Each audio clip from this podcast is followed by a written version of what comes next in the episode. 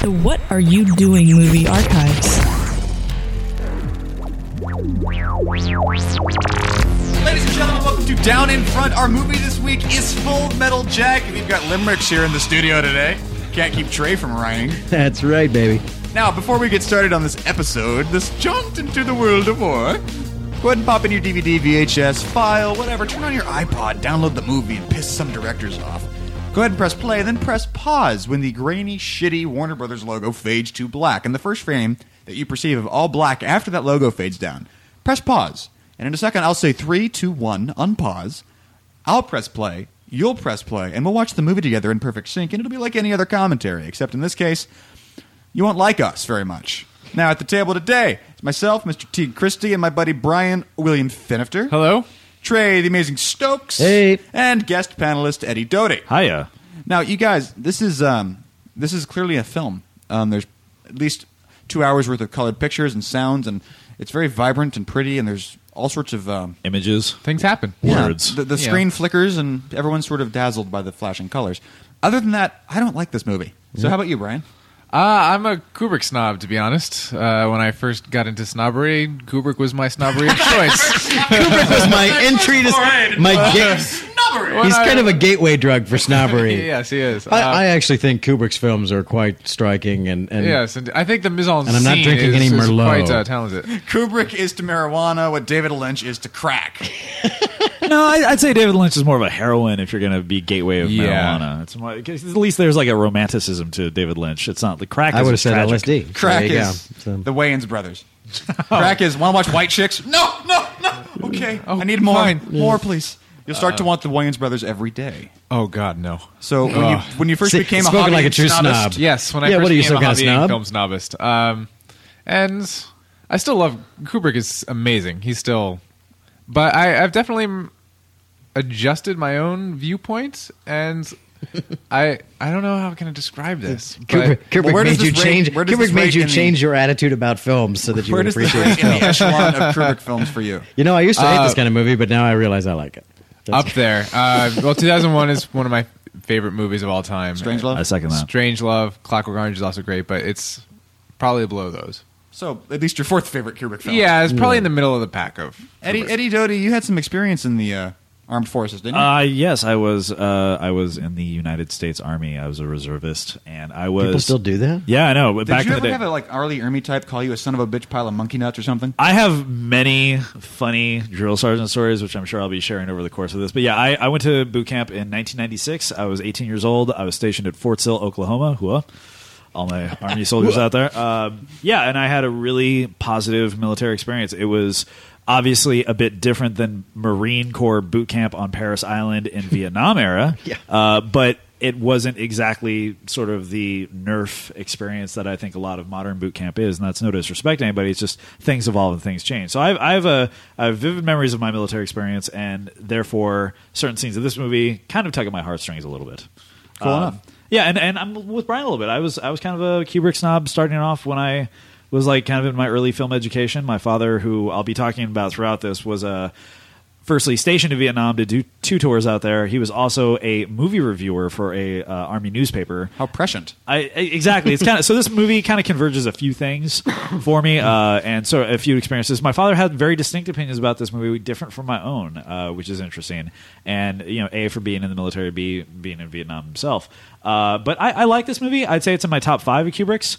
Uh, but I don't. Yeah, no shit. Of all Yeah, six. of all seventy, did I know, right? It's no, I mean it's it's it's good. I I like it a lot. I like the first half more than It's the my favorite we'll J.D. that. Salinger It's in my well, top one, 20 one of of my top. It is my favorite all-time favorite debut of R. Lee Ermey uh, of all time. yes, it's, it's definitely the best uh, R. Lee Ermey vehicle. Yeah. Trey the Amazing Stokes. You know, I uh, it's it's not it's not my favorite Kubrick film either, but like uh, like most Kubrick films, I I, I I certainly respect what he was doing, uh, even if I don't know what he was doing. We've talked about this. The idea of Kubrick. Kubrick had a very interesting approach to filmmaking, which is he was not so much in the you know linear story storytelling mode. Some of his earlier films were a little more linear, you know, and but then when he was able to make whatever he wanted, he made some trippy stuff. And uh, I like this movie better than say Eyes Wide Shut. I don't like it, uh, you know, about I like 2001 more than this movie. I like uh, Clockwork Orange more than this movie. But I like a lot of things in this movie, and I and I and I find some of it just eminently fascinating. Um, and I, I'm a little bugged. I'm a story guy. I'm a little bugged that you kind of get to the end, you kind of go, so that was it. But that's that's a Kubrick film. You know, strap in. That's what you're going to get. So In that, in that being the case, I think we have a, an excellent roundup of people for this particular film. And if you think so too, go ahead and grab your remote or mouse. And if you disagree, just go somewhere else. Go listen to some other podcast. go watch a Wayans Brothers movie. Down Yeah. in front, love it or leave it, man. That's right. with We'll less bring the pain. compassion. Anyway, here we go. Everybody ready with your mouse or remote? Three, two, one, unpause. Now I don't. We're watching the DVD, and as what seems so weird is the DVD is not widescreen. It's- the DVD is is full pan and screen. scan. Um, Uh, no, I really- don't know. It's, it's not pan and scan. Is wow, it full he's screen like- or is that's it? an, I can't even believe how Here's the fast. deal. Vincent D'Onofrio. Many of these people did not know they were going to get their head shaved like this on camera. This was a surprise to most of these actors. They knew they were going to have to get their I haircuts can't at believe some how point. expediently they're doing it. Th- They're just that like is that shedding a is sheet. no bullshit, That's how and they Matthew do. Modine is not happy about this. Uh, Welcome to the army. That is no bullshit. How quickly they do that. That is exactly how my head was shaved uh, to, Doesn't- to uh, this do they- day. do- They got- Something about those blades they keep them exceptionally sharp. It doesn't hurt. It doesn't snag or anything like that. They got uh, lots of people to go Then again, But my hair is a little on with the thin those side. Those, you can still get a. It can pinch on you if you have like a mole on your head or something. True, but I mean, for whatever reason, my experience, I didn't have that bad of an experience. I was just more sad that it happened. So it just it's over so quickly, and you literally watch your hair fall to the ground as this shit is being done to you. Is there? I'm, I'm assuming it's part of the whole. I don't want to be, be degrading or something like that, but the, the hive mentality, the, the the brothers in arms thing, where you There's- start to remove personality in a way that was there before. Is that the point? Uh, It's it's it's a couple of things. There is certainly an element of that. Uh, A, a from a hygiene standpoint, they don't know how well you would take care of your hair before this. So if you have critters up in there, uh, this very quickly will help at least get rid of that. So there's a there's a hygiene issue at stake. There's also an issue of getting everybody on the same page. Everybody starts off exactly the same. No, there's no real expression of individuality. They have to sort of break you down before they build you back up. And speaking of breaking down, now, um, and that's and that's that's the that's kind of what Kubrick is saying about this is like you know this this is the process by which you know we take regular people off the street and we make them into these people who will go kill other people you know and, and there's a process to that and it's kind of technology how we do that um, and a large part of that technology is Mr. R. Lee Ermey here now is, isn't it the, the story I, as I understand it that he was sort of a He was brought on as a consultant. he was a consultant But- and, but because he was a drill sergeant He was a said, real-life dude you're so much He was a better drill than sergeant, but if I understand it correctly, he had also done some acting, and Kubrick was aware of that. And he said, "Can I can I uh, audition for something?" Uh, and at one point, he said, "I don't think you're." Mean enough, frankly, and he submitted a tape where it's 15 minutes of him having, I think it was like plates and tennis balls thrown at him from off camera, just giving in like a, an uninterrupted stream of curse and, and nuanced, nuanced like I've things to never heard that before. without repeating himself once. And Kubrick fantastic. said, You're "This in. is genius." You're the, you're the guy. You're Guess the what, man. Ollie Ermy? My bad. This is a very subtle thing. The bullshit I can't hear you sound off. It's it's about if you're soft spoken, they want you to be not. They want Yeah. you. It's I mean, a lot of this stuff seems degrading, and and on one level it is, but a lot of it is about empowering. It's about getting this ferocious soldier yell side at of me. you. Yeah, you know, to get you to scream. You have to be this. I mean, if you are going to go to war, you have to not be soft spoken. Yeah, it's about throwing as much shit at you as possible and demonstrating to you that you can handle it. Right. Sociologically, what's supposed to happen in this? I mean, uh, what what is the idea of? Because you know, I see what you're saying, but it seems to me like it's just a, a matter of breaking people, so they'll do what you want them to Um, do. It's also it's also just testing your mettle. If you are gonna cry, as I saw a dude in my platoon do, from a guy yelling in your face, then what exactly is going to happen when a bullet flies past your head? okay, head? but there's a question. But what's the answer? Do they just keep him there, or do they get him out of there? Well, it depends. If you I mean, it seems then like you're gone. I mean, if there's a very there's a very strict uh, order, and everything has to be done a very specific, very certain way. And if it's not done that way, then you're screwed. if you can't follow simple direction, like make sure your bed is made. Now, here's the thing: back then they did hate you. My father was in army boot camp in 1957, uh, and back then the drill sergeants carried a horsewhip. And my father told me a story where at parade rest, where your hands were supposed to be sort of enjoined behind your back, his hands were a little loose one day, and the DI came back and just cracked him on his hands. That doesn't happen anymore. They went from a horsewhip to a punch to the gut to when I was in not literally being able to actually touch you. Um, and, and that's sort of certainly what they're doing now. So this is an extreme version of, of the military experience, especially because it's during wartime. Yeah, that, that war face needs work. It definitely needs some. So they work. didn't know they were going to have their heads shaved. What did they think was going to happen? No, they did, but I guess you know, Just they- like, hey, come in this room. Boom, doing it. It's happening. You know. yeah, it's just it's just a surprise and shocking. They didn't know that I think that cameras would necessarily be on them. And that's exactly. This Kinda- is, of course, I mean, uh, the, the the the problems that I have with Were this you movie. about to call me an asshole? Sorry. Yeah, everything everything has to be predicated and preceded by sir, or in my case, we said drill sergeant because they were non-commissioned officers, and you don't call an NCO sir. In the Marines, they do. That's just a little. I have a difference bunch of problems with this movie, but they're all similar. But you can't take anything away from this sequence. It's just the most insanely entertaining opening sequence in a war movie ever. right. it is. It's just R. Lee Ermey. Will you just do your thing? Do your thing. and and like on a technical level, it's not like it's striking lighting. It's not like it's beautiful production design. It doesn't have to be. All it needs to be is what you're seeing, which is R. Lee Ermey talking shit to a legitimately scared actor. Yeah. Now you, you wonder, like, you know, how much prep did they have? Or go, okay, so we're going to bring in this guy, and uh, we're just going to shoot, and you're just going to do I wish whatever happens. I wish I had more anecdotes about like the making of process of this. Um, I saw this movie relatively at a young age. I think it was like 14 the first time I saw this. It's Vincent D'Onofrio, who then went on to do whatever Law and Order he was on. I would and- have the same Men in problem Black. that D'Onofrio's Men in having, where Black, I of would course, be I is would be grinning the entire time. Yeah, exactly. You know what? There were a couple people in my platoon who had that. You get over that shit Yeah. real quick. You Yeah. get and because it goes. There was one time the, f- my first my experience of doing this when we were on the ready line.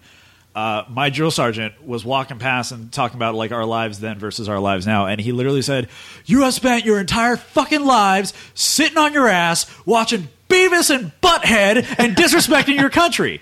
When he said Beavis and Butthead, he was literally in the middle of passing me, Oh, and no. then there was a guy, there was a squad in front of me, and there was a guy literally directing, like directly in front of me, looking right at me, and we were at attention. And as soon as he said Beavis Oh, and no. Butthead, he sounded exactly like Coach Buzzcut at the time doing it.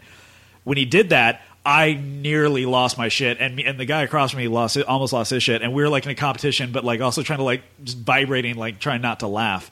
And uh, they do that shit. They know they can say funny shit. They will intentionally try to break you in a laughter way too. Yeah, so then they can jump on you. Then they go, ah, I got And again, he's just blatantly choking this guy, which again is wasn't even legal then. He's not even choking him. He's crushing his throat. There's a difference. Yeah, exactly. He's not. His hand isn't wrapped around his neck. It's just crushing his. And throat. from what I understand, R. Lee Ermey is actually like you can actually see him change color here a little bit. Like Yeah. Arlie Yeah. Ermy is actually choking him, and Vincent D'Onofrio was like, well, Vincent D'Onofrio is all over that shit. "Yeah." D'Onofrio's method, I think. I think. He's Well, I think. I think he had to be broken down in real life to into actually convey some of this stuff. Uh, you know, certainly we never had um, anybody go anywhere near the depths of what his character does, but we did have a guy sort of have a mental breakdown in the middle of it, and I, there it led to a physical confrontation, which I, I was one of two guys who had to restrain him. Um, so it it does kind of fuck with some. Some people just can't do it. But do they just do they do they just leave? Some of them. Is there any point after this point where you can just be like, you know, you, I- no, you, like can't, a you good can't. idea. You have to have like a specific reason. Like you have to say like one guy got out because he said shooting a rifle was against his religion. To which I say. what do you think they did in the army? Yeah. Like he said, "Well, I was uh, signed up for computer tech. I didn't realize I would have to be trained in firing a, a weapon, which I refused to do." And and they they said, "Okay, you want to get out of the army? Sure." Unfortunately, the paperwork is really long and arduous, so we won't be able to actually discharge you until seven and a half weeks through your eight week boot camp. nice. So enjoy, enjoy. Very pretty shot. Very Yeah, pretty I mean, this is where. I mean, there are some really sort of beautiful, iconic moments, and this Jody that they're singing, this cadence, Yeah. pretty standard. Now we did we mention we didn't mention already, or am I having a brain cramp that that the the movie is not widescreen?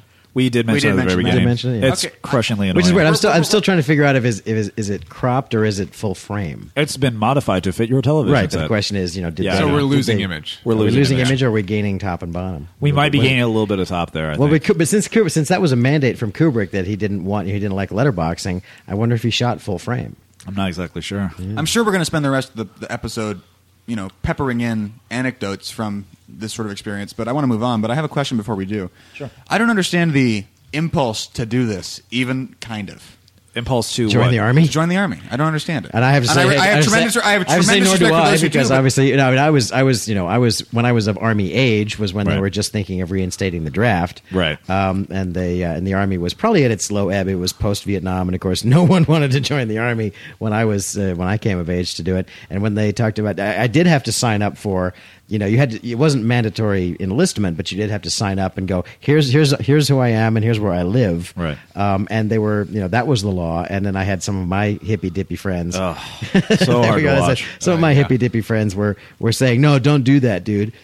don't don't and don't register." And um, and of course, you know, they they they were prosecuting some people who weren't registering because it was the law. So like, you better registered.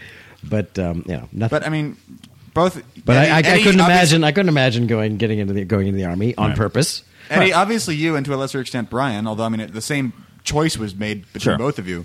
I don't get it. Um, well, b- before I answer the question, um, really quickly, they're about to go to sleep with their rifles. They don't actually let you do that because once in a blue moon, somebody flips out and Yeah, yeah, hides this movie around. indicates and- what can happen. Exactly. So, because of things like this, and there there are rare, extremely rare incidents where things like this have happened.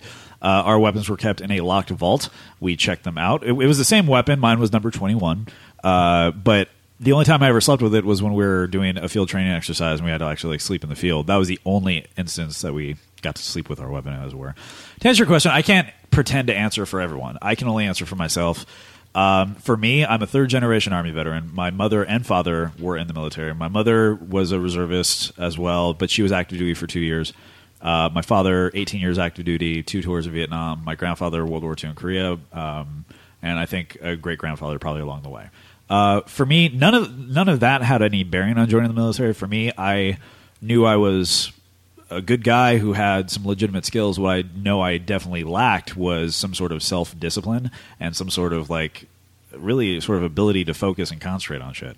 Plus, I felt like at the time I wanted to whatever my career was, I felt like skills that I could learn in the military uh, would help with that because my mother went on to become a very successful. Uh, you know, vice president of quality assurance for major aerospace companies. My father ended up working for the Veterans Administration Hospital, and both of them would always talk about the importance of their military experience to doing what they wanted to do. I had no idea what I wanted to do. I didn't get into filmmaking until my freshman year of college. Even though I'd been a fan of films and uh, a love of films my entire life, uh, I didn't pursue it as a career option until after my military experience. Uh, but because of it, I can say I took the same sort of work ethic and applied it to that. Um, so that was why I joined, and I knew that hey, we were in an era where we probably weren't going to have another major war for a while, and this was '96, so you couldn't really blame me for thinking that.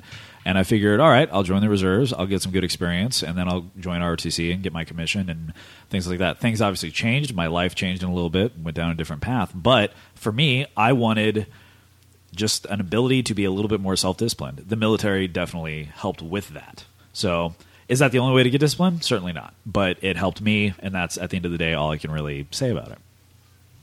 Wow, that took a while to say. For me, it was So okay, well that's good. Good to know. uh, it was a dual dual thing. It- on the one hand, I wanted to be part of larger than some be a, a part of something that is larger than yourself, Well, something that is bigger than yourself, working towards some direct goal. And um, part of it was just you know. I'm not a very masculine per- person, and this was a way to Says you, big boy. to be more masculine. I guess I don't know. It's the uniform. the phony tough, as uh, Matthew Modine says in the beginning. All right. I guess I can understand both of those things. No, I mean, and everybody's answer is different. Some people, it's more of a tradition thing. Some people legitimately got pissed off after 9 11. Some people, whatever. My dad was directionless. He went to junior college one year. Ju- You know, he was an educated man, but that wasn't for him at that time. He did his thing. And let's be, you know, let's be fair. There's, you know, there's there are many people in, in our in our fabulous country who you know live in a in a city that consists of five trailer parks and you know a, That certainly a, is a a bread factory. and, one way out. You know, and that and, way, and- uh, it's either football or the army. And I I was one of like three guys in my platoon from Los Angeles, and there were quite a few from you know smaller southern midwestern towns. There's certainly something to be said for that. All right. Now, Full Metal Jacket is one is listed in that you know that old famous list of classic war movies. Oh, I did. Did you ever do Pugil Sticks, Brian? No. No. I. Uh, Well, I, was on American Gladiators. Ask me. I, I did that because that's Shoot part of fight. That's part of bayonet training. They teach that as part of like your bayonet training, uh, usually around week four.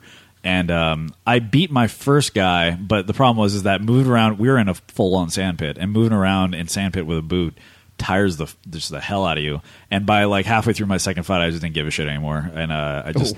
Yeah, this you see this a lot. You see this uh, like the the character. So that'd of, be me. If I'd gone in, that'd be me. Well, no, I mean, here's never was able to climb the rope The- in gym class either. the, the failure of, of, of Gomer essentially the, the, the, the failure of Pyle isn't necessarily physical shape or his mental acumen. It's a, com- it's a combination of all these things, and it's after a while. I mean, big guys will eventually get into shape.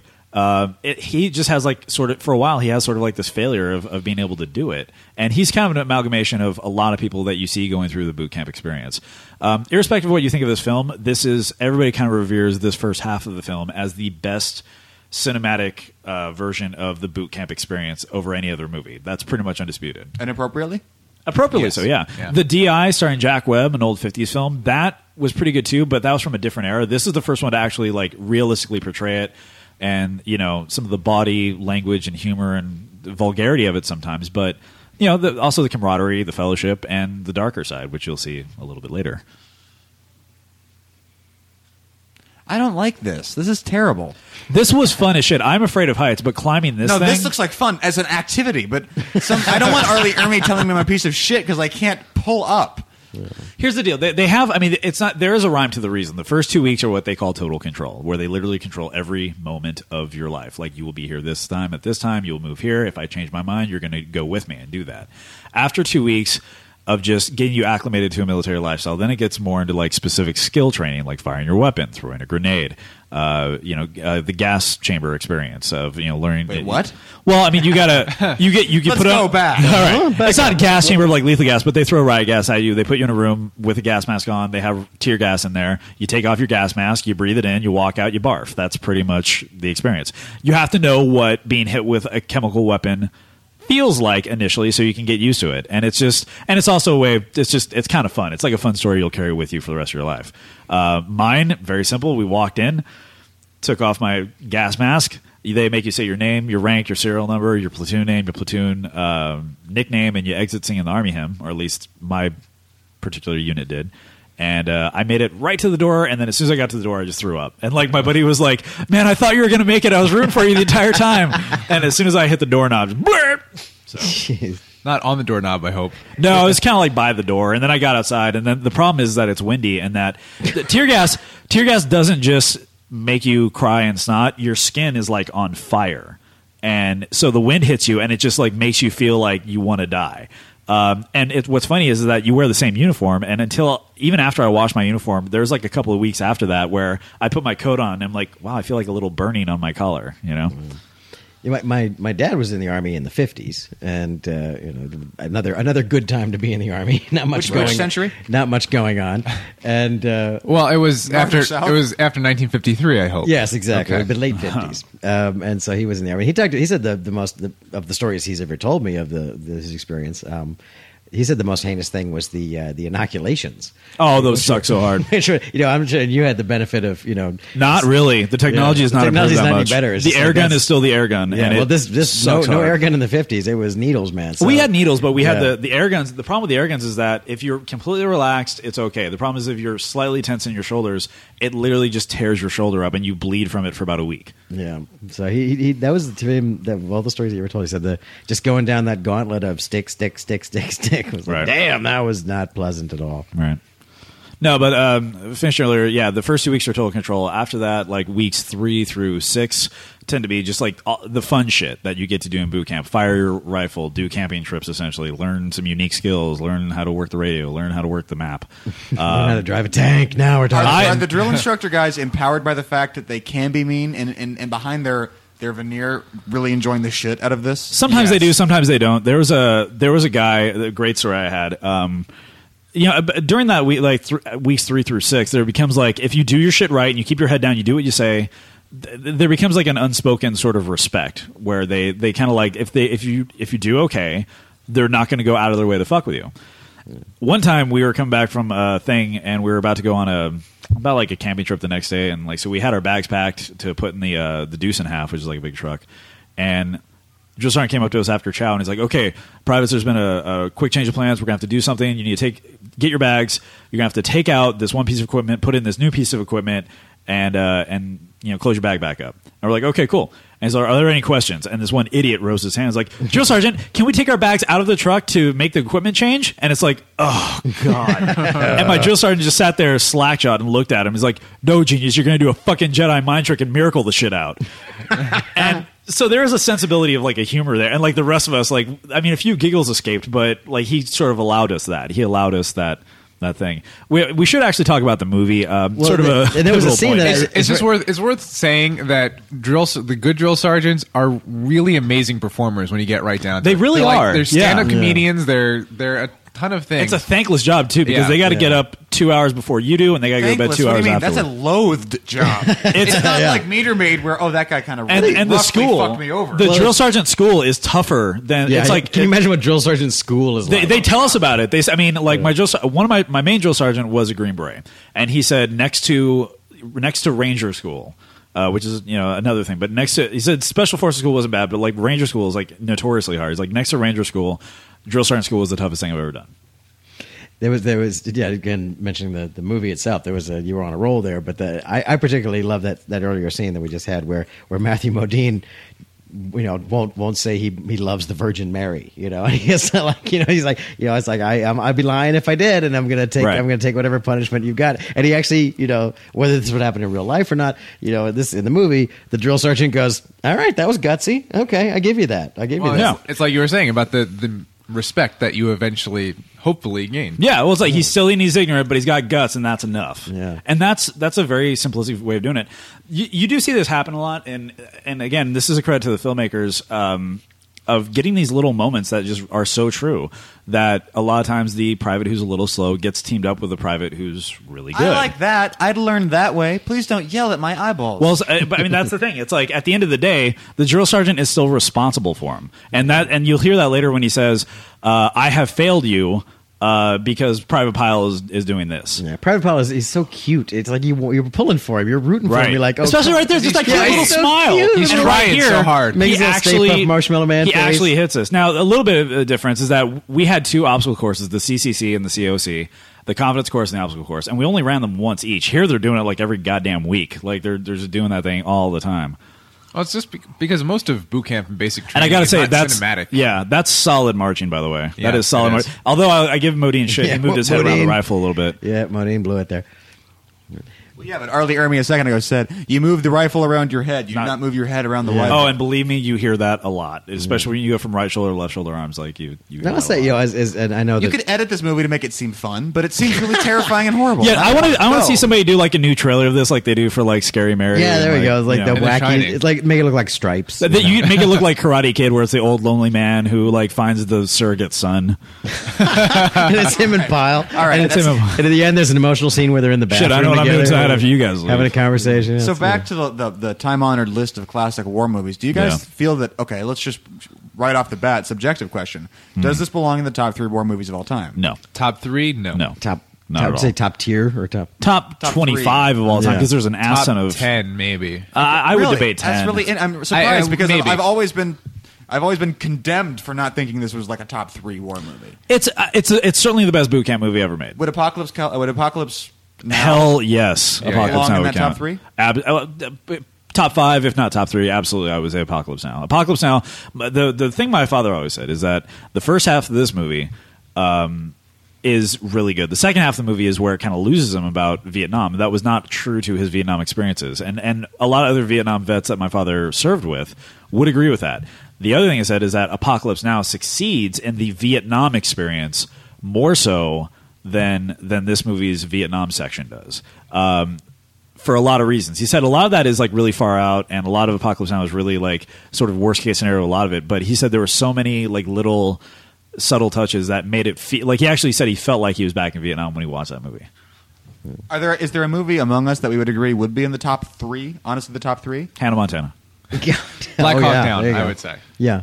Black Hawk Down. I'll- I I'll would put Black Hawk Black Down. Hawk Down is definitely Black Hawk a Down's up solid uh, war movie. Yeah. I mean, there's so many ways to even define what a war movie, war movie is. As Yeah, we we- were yeah, we were before. talking about that a and it second depends ago. on what people want in a war movie. I mean, we were talking about uh, we've talked many Coming times Home. about you know unsettling versus versus reinforcing. I mean, when you say hot war movie, are you talking about you know Sands of Iwo Jima? Are you talking about you know uh, you know Taxi Driver? Or, you know. Uh, uh, Deer Hunter is a war movie. Yep. How about that one? You know, Deer Hunter's a great war movie. Yeah, Yeah, but uh, you But know, it- it's it- like what kind of movie you're talking about? Well, Like- here's how I define war movie, and I have a very liberal definition of war movie. But basically, it boils down to me because, you like socialized war. yeah, you probably think an army's bad. yeah, I know.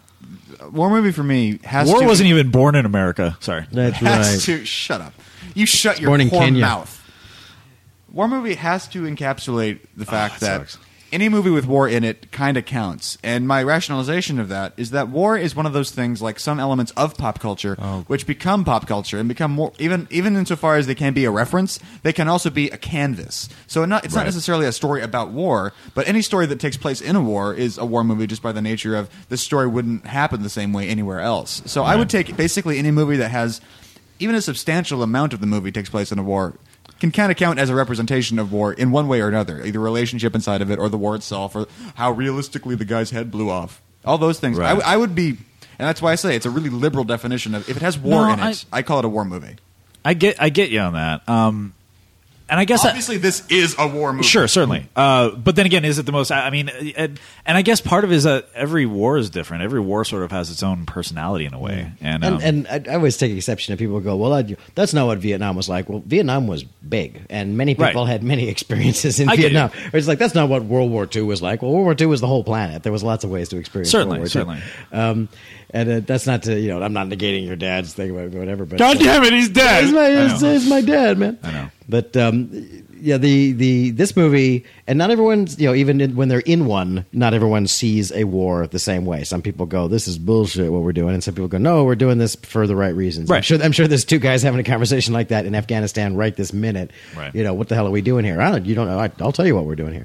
Um, you know, welcome to democracy. But um, Uh, really quick, I don't mean to interrupt, Yeah. but this is sort of like uh, this is a very military thing in the sense that The if one guy, well, no, if one guy keeps fucking up, at one point it's th- they will punish everybody else and not the guy who actually does it. That is a, Yeah. a pretty standard military That's thing. horrible. It's not though. It's not because the idea is that you can't. Yeah, w- but when you know, so when your life why you say actually it's not. depends. They should help him, but they don't. They do a blanket party. Right, and there, and that's another thing. Uh, that's another thing going along with it. But the no, the, the I, yes, the fact that it ends in a blank party is not great. But just the idea from the drill sergeant's perspective is that look, you guys are going to war, and I have to prepare you so that you look out for the dude next to you, and that you don't fuck up and cause your friend to die. If that makes me have to give you push-ups while your friend eats a jelly donut because he fucked up, so be it. Like uh, he has to do what he has to do. yeah, that's right. You think you think this is bad? Wait till you, wait till they start shooting.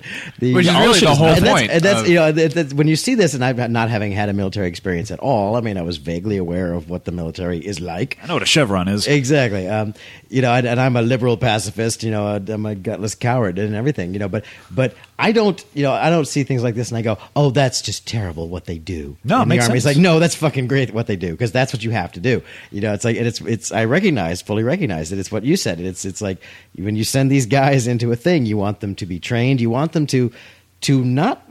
And the word, the expression is not. You don't want them to not think but you don't want them to have to think about things that they need to respond to instantly. You need them to be drilled, and there's a way Right. that they've been taught to do things, and and you don't want you know it, it's in when the shit comes down and the bullets are flying. You don't want to stop and have a debate about how do you think we should handle this situation. Right. It's like That's- you know yeah, it's that's- That's such a great image right You know, there. That's, That's such a why great I image. say I don't understand the the. The humiliation aspect of Well, it. no, no, no, no, no. I do. I do Puni- understand okay. why, but I don't understand the punishing to go- everybody else. Well, No, the- I understand that. Okay. It's- guys. it's I one way- understand what they're doing. I just don't understand the impetus to do it myself. I would say that the idea is, is one way or another, it's it's going to solve the problem. You Right. know, he's he you know it, it- this was one way the problem might get solved, and then another way is uh, you know it's uh, what's the what's the, the Tom Cruise movie the uh, the you can't handle the truth. Oh, uh, few good Few Good men. Men. Few Few good Good Men. men. Show- you know that's there's the extreme version Yeah. of how that problem gets solved Yeah. is That's the- illustrated in Few Good Men. Right. You know it's like well uh, he's putting us all in Red. danger. Let's uh, and, and here and let's be real about something. Uh, Code Reds existed long before this movie. They existed long after this one. I am tangentially aware of a blanket party that happened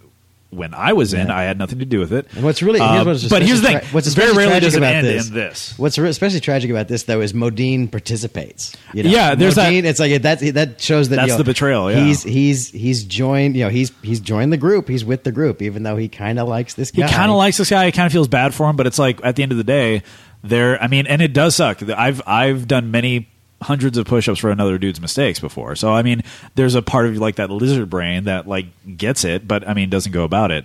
Um, my mom had an experience in boot camp where they were doing like a some sort of like wrestling or combat exercise or whatever, and there was one gal that my mom just simply did not agree with, and uh, during the middle of like this exercise, uh, a gal took a cheap shot and sucker punched my mom in the face. And my mom wears glasses, and the brim of the glasses skinned her nose up pretty bad.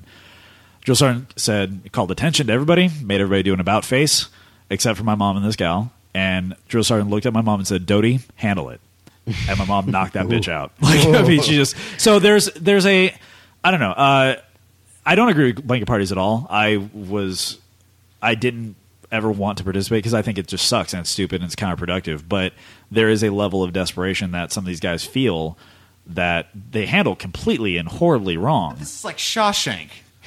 well, This is in like many ways. Fish. In It's not- many Right. ways. They're not chopping off a hand. I mean, they're mm. they just they they rough them up, and it's wrong. It's wrong to do what they did. There's no debate about that. It's wrong to do it. I'm just saying they're not doing it. All they're- right, all right, I You know what I mean? Like they're not doing it as a result of like, hey, let's pick on the weak kid. They're um, This is this is a right. No, I know. This They, is, they're is, trying well, to make the weak link stronger. This is Right. yeah, and or Right. and or break it. That's rightly or of wrongly. with it. Yeah, rightly or The wrongly. The thing is, he doesn't have a choice now. He can't leave.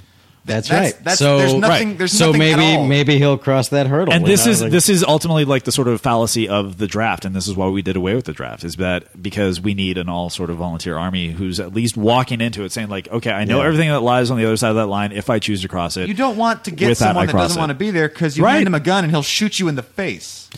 Right. I mean, and again, like the uh, the the the the stories of like the Gomer Pyles in real life, it's one per one billion. It's so extremely rare that something like this happens um, that they actually act out in a violent way. But anyway, That's really weird that it's such a low number. Yeah, it's Well- true. It's it, well, you know, it's, it's it's the same ratio of people who go nuts when they don't go into the army. Right, like, exactly. Yeah, it's- here it's directly it's proportionate. that They're talking about Charles Whitman right here. It's like Charles Whitman, one of the one of the earliest, you know, a, a unique American art form is the serial killer. We pretty much Shit, we- we've cornered and that we've, market. We've mastered it. You know, like, there's a Russian there's a, there's a Russian guy who says he does 22, but but uh, no, it's, a, it's, a, X, it's yeah. a very it's a very American thing that uh, you know serial killing is a very American thing. It's something Yep. about our culture that we we get into it. Um, how's that any different than a guy getting laid off and taking a gun to his workplace and blowing away the workplace? yeah, this kind of It's amusing not. sort of like admiration for Charles Whitman about how many people he was able to kill. And this, you know, it's like if, it's, uh, talking about this talk about Oswald as well. You know, Yeah. um, you know, Oswald Oswald did do a pretty amazing job. It's a little bit of overlap that this movie has with Apocalypse Now in the sense that uh, you know Kurtz and Ermey sort of skirt around this notion that to defeat this evil enemy, you must in some way tap into that killer mindset. That's you've got to, you know, you've got to sort of have, you've got to be willing to be as quick and as ruthless as your opponent. Otherwise, you will, I mean, eventually lose. It's a numbers game. and again, it's like it's it's not something that that I. oh, such a great shot! That's yeah. Oh uh-oh. God! Yeah, he's oh, he's definitely getting better now. Good job, guys. You fixed it. Yeah, it's not it's not something that uh, oh happy birthday dear Jesus. Everybody I love the arm. The arm Yeah, is just beautiful.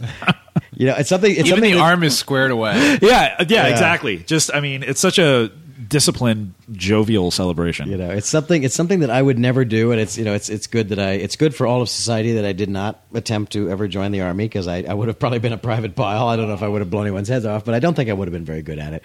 Um, I've always assumed that in, in time of war, I'm going to be one of those really bizarre guys who thinks of strange things for the CIA. That's going to be my job. That's how I'll help. You know, that's how I'm going to throw down. That's, um, but uh, I'm I'm glad that I you know I'm.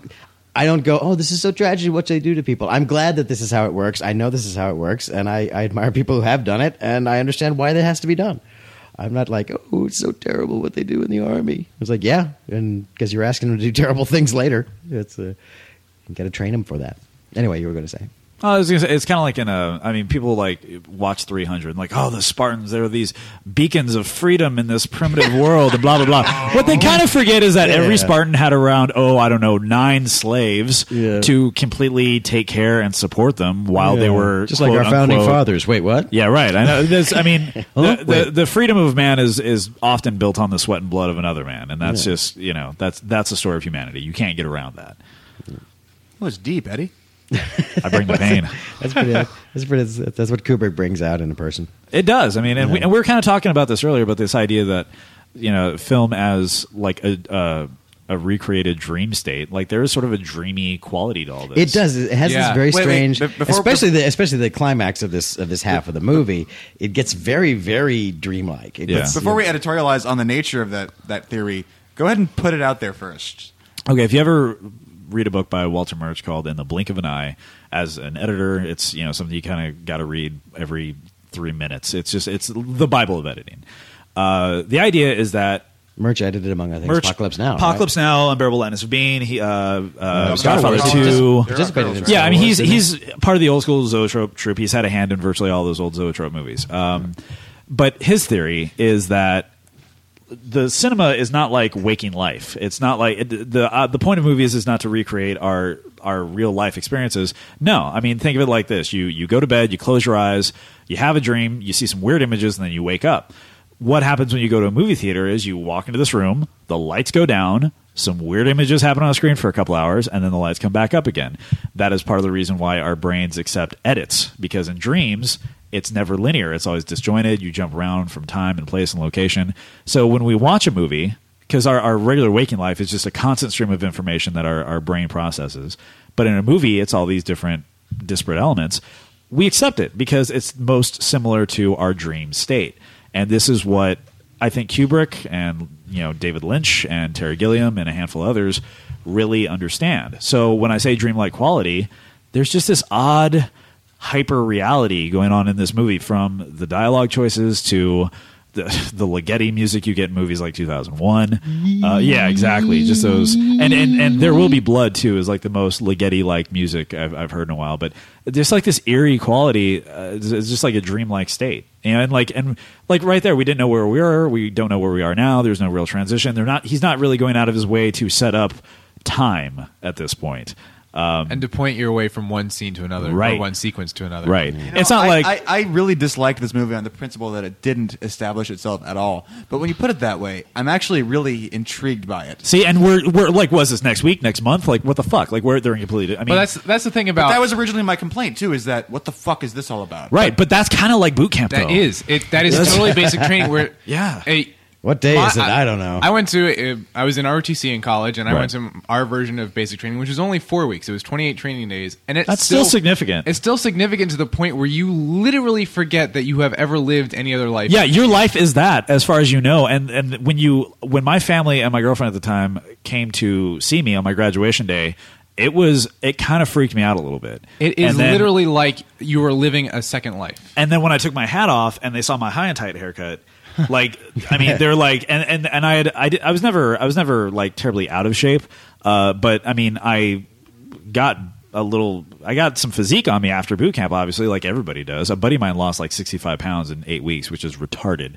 Um, Wow. And I actually gained muscle and lost fat, and and like my face was like different because of it. Like just I mean, your body changes, and and you become almost like this different person. When I came home, it was it took a while to sort of readjust into like a. But was that something you were lifestyle. expecting? Because I can Yeah. imagine again with the volunteering for humiliation. I can't imagine volunteering for uh, any process that would strip my identity. It doesn't strip your identity. Identity. It actually, what it does, and what I think, it, like what fighting actually does as well. It doesn't strip you of identity. It introduces an uh, aspect of your identity you never knew you had.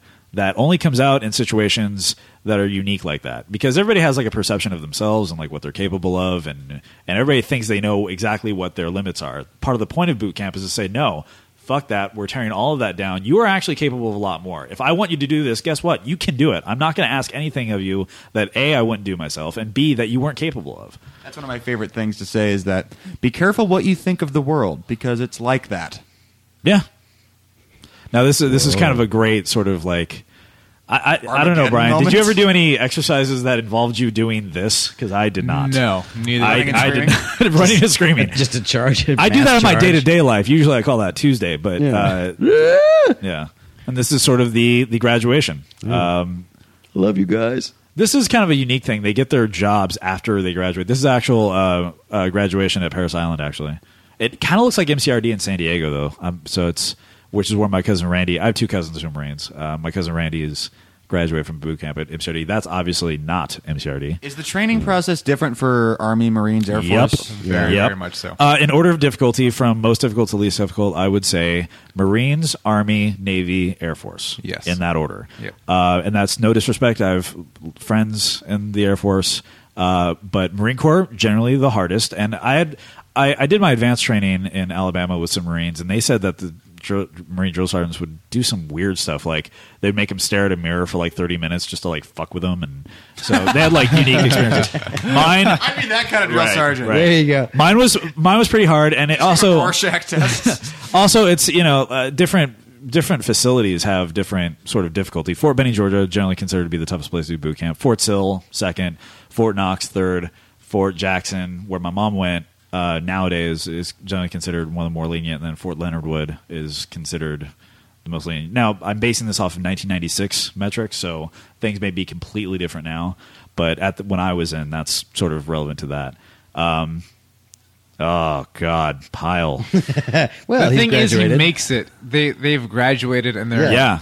He's Be careful made it. what you wish for. Yeah. Like this is it. Yeah. This is exactly what you Here we and go. Firewatch. Firewatch. Oh, yeah. I had Firewatch a few times. Thankfully nothing like this ever happened. It wasn't like this, though. No. But you do have to carry the flashlight. What- what is the point of Firewatch? Um, it because if you're out in the field, you do have to kind of stand guard and watch, like while everybody else sleeps. Like if you're out in the field, if you're in a like a bivouac Sure, or yeah. something. Of so course. it's just kind of get used to that. It's just discipline. It's just another thing. Like because you have to wake up in the middle of the night, do a two hour shift. So fake. wow, that one's like It's After Effects. It's It's right not out of the, it's right out of the demo, Right. man. And the and here the drill sergeant kind of lives there. Uh, most times drill sergeant doesn't actually live on the premises; they have an office there. But You know, I guess one of the things it's funny how the, uh, there's probably words to to be spoken about the impact the impact of war movies on the the incentives that kids feel to go join the army because they Right. see. You know, if they don't focus on the boot camp part of it, they see the camaraderie and all the brotherhood. this and arms and was stuff. insanely quotable in high school. Like all my junior ROTC friends in high school, I mean, they went they would have like they would watch this like once a week. They Well, ate don't they this watch shit up. Apocalypse Now in this movie? No, they don't watch no. Apocalypse Now. No, They watch it in Jarhead. Jarhead. that's Jarhead. yeah, That's right. yeah, That's that's kind of Hello. oh god malevolence. Yeah. Man, Vincent D'Onofrio He's can great. bring it, and will, in fact, if you let him. yeah, he's right. It's, it's, it's, as, as He also a, play. uh, It's so bizarre the things that Vincent D'Onofrio's done. He was the bug in Men in Black, and he was. Ah, oh God, my bad. Telephone. And he was. Please turn your Orson phones off during the show. And he was uh, he was the bad guy in the cell. If you saw that, The movie. Cell, yeah, with uh, Tarsem. yeah, he Played uh, Abbie Hoffman in Steal Yeah, movie. steal this movie. Yeah, exactly. And Opposite he's and he's on uh, one of the, he was was on that uh, Law and Order uh, special victim. Special Victims Was Crimes special Division victim? Unit. He's the guy who like Force. gets in your head, man. Which at, at this point, because Jeff Goldblum has joined the show, it's now D'Onofrio and Jeff Goldblum. Seven playing point opposite six two each millimeter other. ball. I will say now that the M16 fires a five point five six millimeter ball. yeah, well, But they're talking about M14s, aren't they? Yeah, they are, but that's an M14. The yeah. M16 fires. Yeah. so just for those of it, uh, Full Metal Jacket describes the bullet, but what does it actually mean? Full Metal Jacket means that it, uh, it the M16. Okay, the the main, the five point five six millimeter ball. Uh, crumples. The idea is Eddie that knows it- everything. Well, I was an ammunition specialist in the army. This was sort of my job. Uh, it hits you. Once it goes inside, it mushrooms and expands so that it's a small entry wound, large exit wound. It kind of like mushrooms and basically cores you out like an apple. Full Metal Jacket. Nice. Full Metal America, Ja- fuck yeah. Full Metal Jacket means that the entire thing is coated with an extra like layer of metal so that it can go through bone. It's just a through and through. Uh, they upgraded from the Full Metal Jacket to the 5.56 millimeter ball specifically because they wanted a small round with a high velocity pack uh, behind it that is a one shot kill. Because technically, you would have to theoretically you would have to actually even though it's a larger caliber round, you'd have to pump a dude a few times with it to actually drop them. Whereas the the 5.56 millimeter ball you can theoretically get a one shot kill off of. Wow. Okay, well, thanks for that explanation. We No should- problem. Now this this is- Kubrick it, what what Kubrick can do and he does it really well in The Shining too is just build this tension Yeah. out of nothing, really. I mean, Right. it's, it's all just in performance. The camera's not doing creepy things. No, It's just, everything's locked down. It's all just like here's the situation, and he Minimal just lighting. builds I like- it and what builds the it fuck and is builds going it. on here? Does this guy not get what's going on?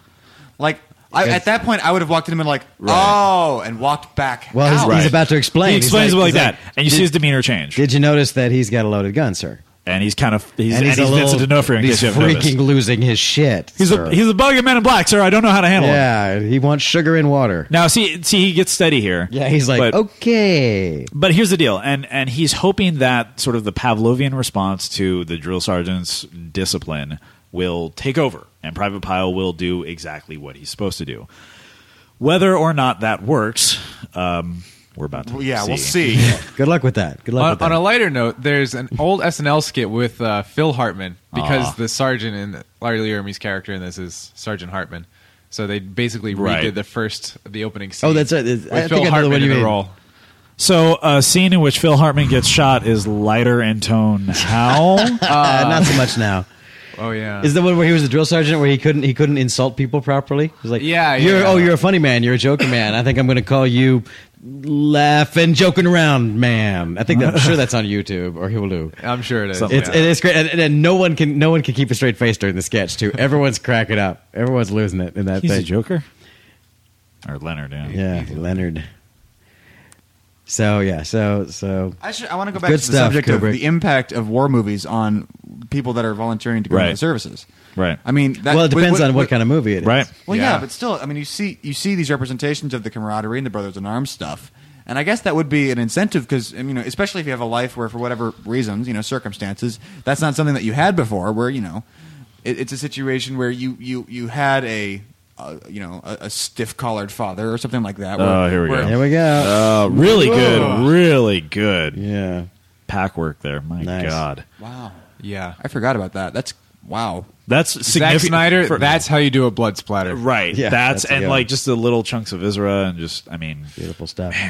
Yeah. Again, not so good with having just made a film. hides a jump cut really well too. I thought like it really. Yeah. Was it a jump cut? Oh, There's a hell little bit of a yes. snap just there, and then poof, just like that. Suddenly we're in And Vietnam. suddenly we're yeah, in but the Vietnam. snap comes across as he got shot in the head. Well, that's and that's That- that- that's what I'm saying. They often hide it use well that way. Yeah. That's that's a that's a frame fucker. it's like Tiger Well, Woods well, of course, back this is, mural. this is a great skirt. Um, and this the- scene gave us a Two Live Crew song, so I think we does, should. yeah, I think we should yeah. pour This- one this- out. Even if no one saw this movie, "Me So Horny" is now part of the vernacular, um, as is uh, a few other phrases from this movie.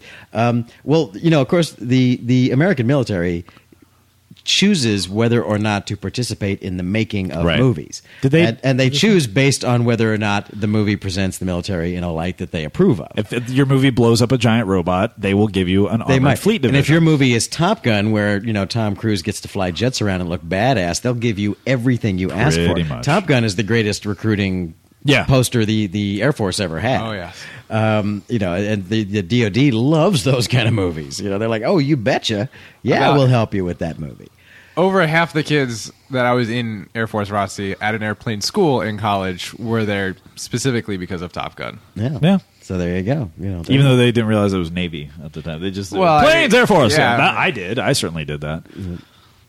That's true. I did say Air Force. It was Navy, of course. You know, but uh, but still, but, but you know, so a movie that goes, In- yeah, including- the Army's awesome. You know, then then they do that helps. That actually helps. Including It's- me, I should point out. Just Yeah. you know, not to say I'm better than anybody, but yeah, Right. My dad. that was the reason I was there. My dad did say that he made a point of saying that the hookers were this blatant. in Yeah, I know. This is like this girl's working way too Yeah. hard. You would think. no, but, he said he said that's he said that is one thing about the Vietnam half of this movie. Uh, that my father because my father did not like sort of the Vietnam half of this movie. He You know just why? Yeah he like it wasn't just him. It was like friends that he'd have over. Um, they just felt like it. It felt like he was trying to convey a message, like an, like sort of an anti-war message.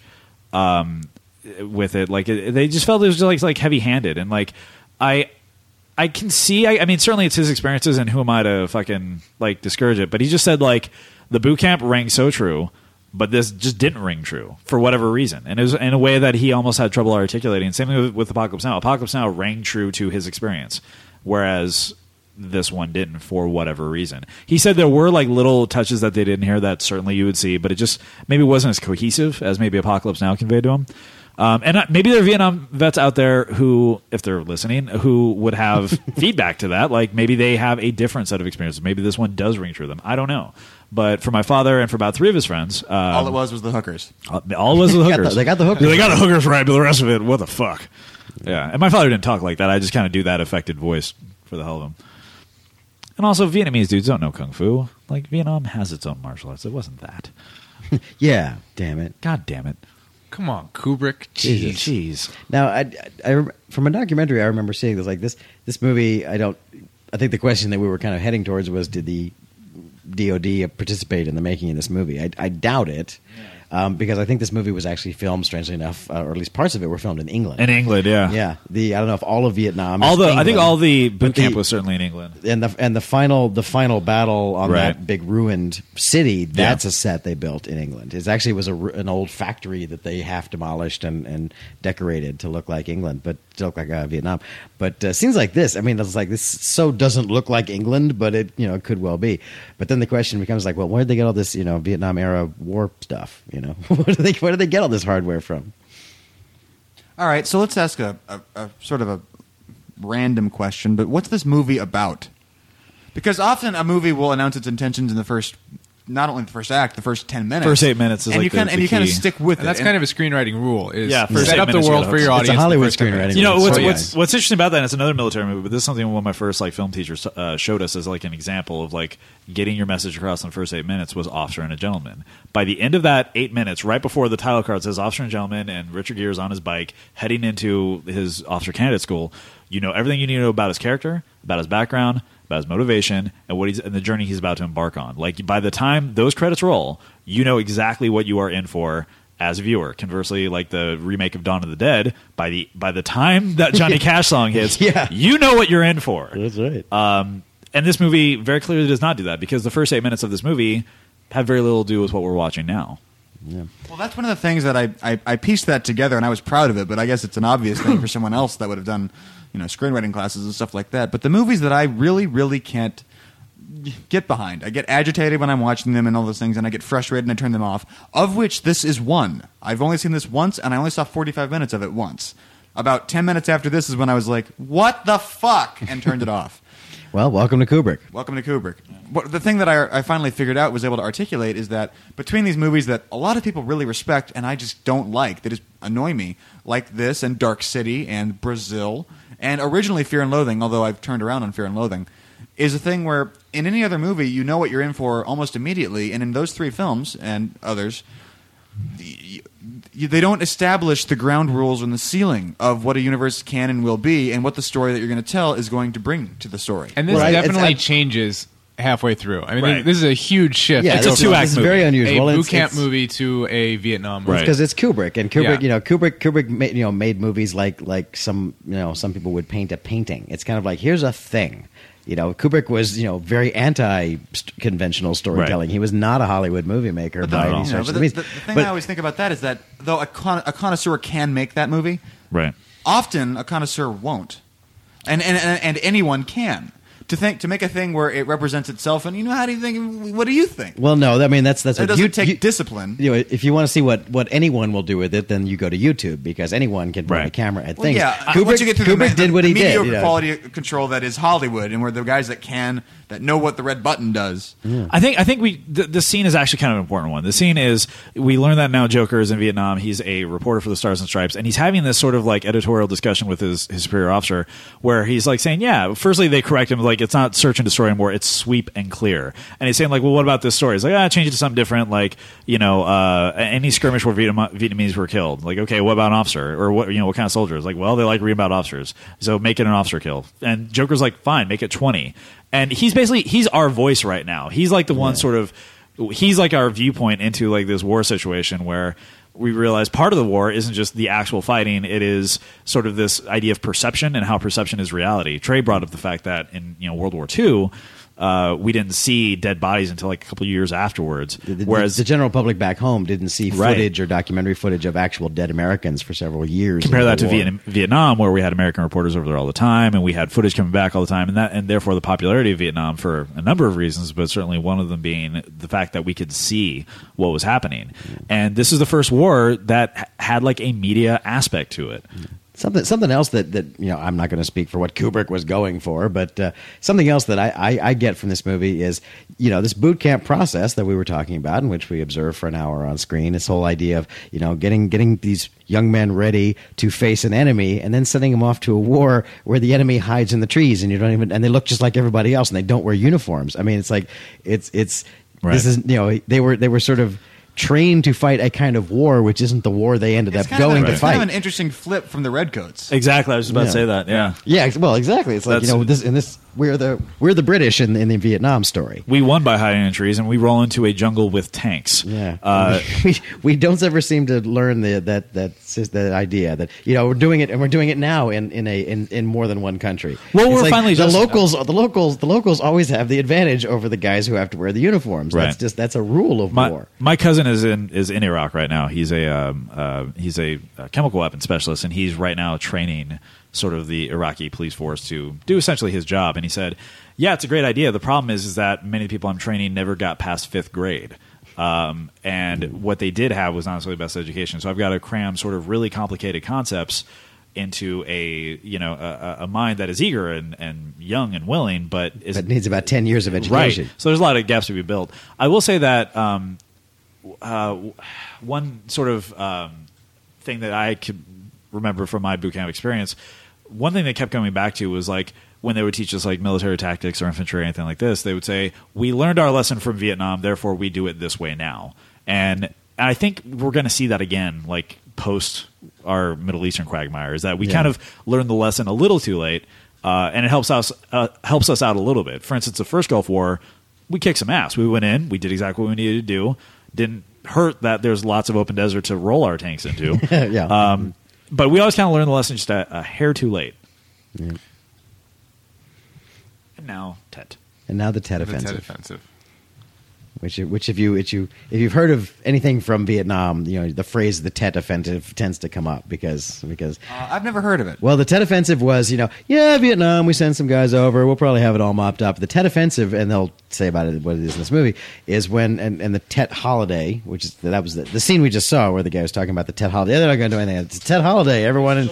Yeah, it's the, it's, it's, it's the version of July 4th. Um, the North Korea made a major offensive on the Tet Holiday, and suddenly it looked like they were just going to sweep all of South Vietnam, and we were going to, you know, shockingly lose this We were one. and- you know, and we might have to just get the fuck out. Right. Um, and it's you know it's what it prolonged the war for years and years and years after that. This is when uh, we were kind of we were. I think Johnson was president during this time. Mm-hmm. So Johnson was president, and then this is sort of the quagmire of, of Bob McNamara. And if you've never seen the documentary "The Fog of War" by Errol great. It's a Morris, great- great it's documentary. amazing, and you can sort of. It's it's almost like an apologist sort of stance, and some people theorize if we wait ten years, we'll see Rumsfeld do like a fog of war type thing because he just it's a, a mea culpa uh, at the same time is sort of like standing up for his position. yeah, McNamara was basically the, the equivalent. I don't know if it was the same job, but of of, of Who was Secretary of Defense? Secretary of Defense of of of, uh, of uh, Rumsfeld, and uh, and he you know and, and he's still around, and he he, did, a, did a documentary where they said, well, you know, looking back, you know, and, and he, he explains you know the thought process, why we did what we did when we did, and the steps we took in Vietnam, and and he he genuinely is you know he was the guy like Rumsfeld now is the guy that Vilified. we like to demonize And go, his "Ah, legacy." McNamara, he's Yeah. a baby killer, and he has no heart and no soul, and he's actually a he's a guy, and this was his job to go. Oh, we're going to do about this, and when he breaks down when he breaks down talking about JFK and like how close he was to that whole family, like Yeah. You, you genuinely feel bad for the You go, guy. okay, this, wow, he's a he. Damn it, he's a human being, and So- now what do I think about him? Here we are saying this, and the line in this that's absolutely true is that when he says, "And even Cronkite Yeah. says the war is unwinnable," that was huge. That was like a that's big deal. shocking. Yeah, that's a shocking thing. Now, we've already established that Kubrick in particular, but many directors can put together a movie which doesn't have an ostensible reason to exist. It's just, here's this, what do you think about it? And I guess the question that I'm, I'm curious about is that in a situation where the movie announces its intentions and does a three act thing where at the end of the movie something happens, It's A very character easy to- goes on a journey. It's very easy to judge it because the merits are universal and constitutional to what filmmaking really means. But when you get to a movie where it's not so much a clear cut three arc structure, where, or arc three act arc structure, where do you find the merit and what counts as merit? And I guess that's the question that I would I would pose in this situation because while it doesn't work for me, it clearly works for a lot of people, and I want to understand what it is that people see in this that really excites them. Well, first of all, the three act structure is, while it's practiced elsewhere, is largely an American thing. You know, you're, you know, when you see, I, I, there's a certain sensibility of movies that I, I, I think of as that feels like a European film. Yeah, Kurosawa does not feel like a three act structure. You Yeah. can't look at you can't look at Rashomon. Rashomon is divided into three sections, but does the story Yes, progress it's in the not- it's traditional not exactly the same the Seven idea. Samurai? Like that's a fourteen act structure. If and you if you look, look at, at, it that you know, you look at, you know, like you know, the- Tarantino, yeah, even. Bert, yeah, Bert, obviously very big on foreign filmmakers, you know, and you know, but uh, Bertolucci and and Yeah. uh, you know the Italians, Jacques the- Tati. yeah. if, you know, if you look French at any, of, filmmaker, if you look at any of Jacques you know, Tati's films, like they'll you- just they'll make any old damn film they want. for those fuck- crazy motherfuckers. Uh, the And- and- uh, Forty Nine Blows, you know, like Yeah. the Yeah, and I you know, and I I I I like a three act structure because I'm an American and I was raised, you But know, the- with that kind of the genre. merit of it.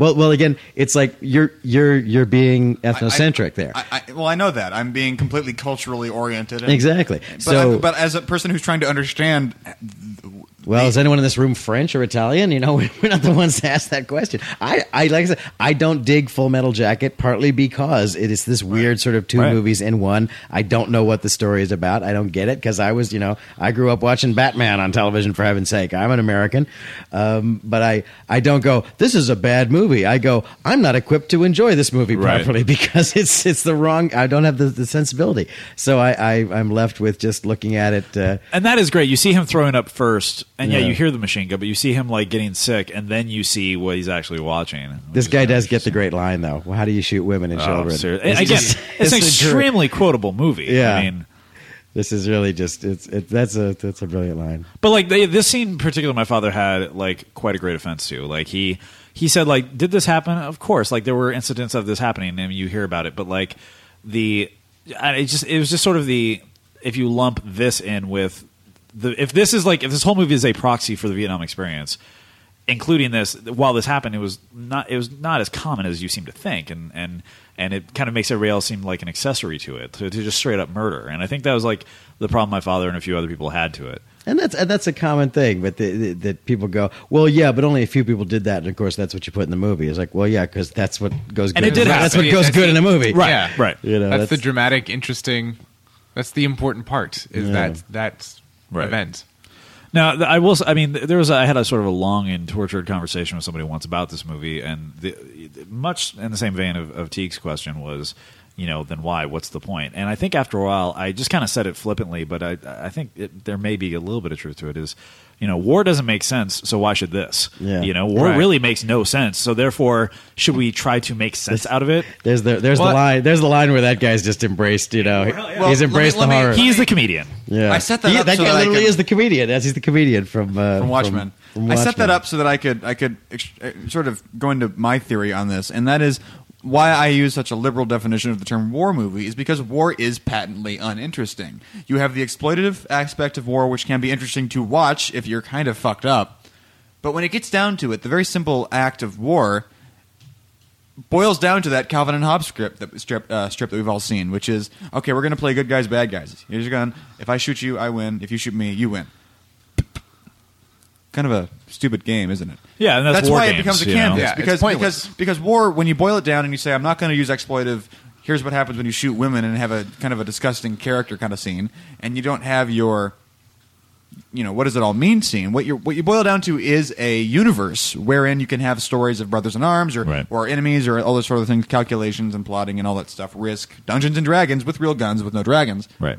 Shit like that. Plus five and that's and that's when M16 that's when I start to I start to understand the point of a movie where even if there's not a traditional three act structure, a traditional American or Westernized three act structure, occidental structure of a movie, I start to see okay, well, if you're using this to develop a character that sort of offers an insight into an entire frame of mind that represents often a lot of people.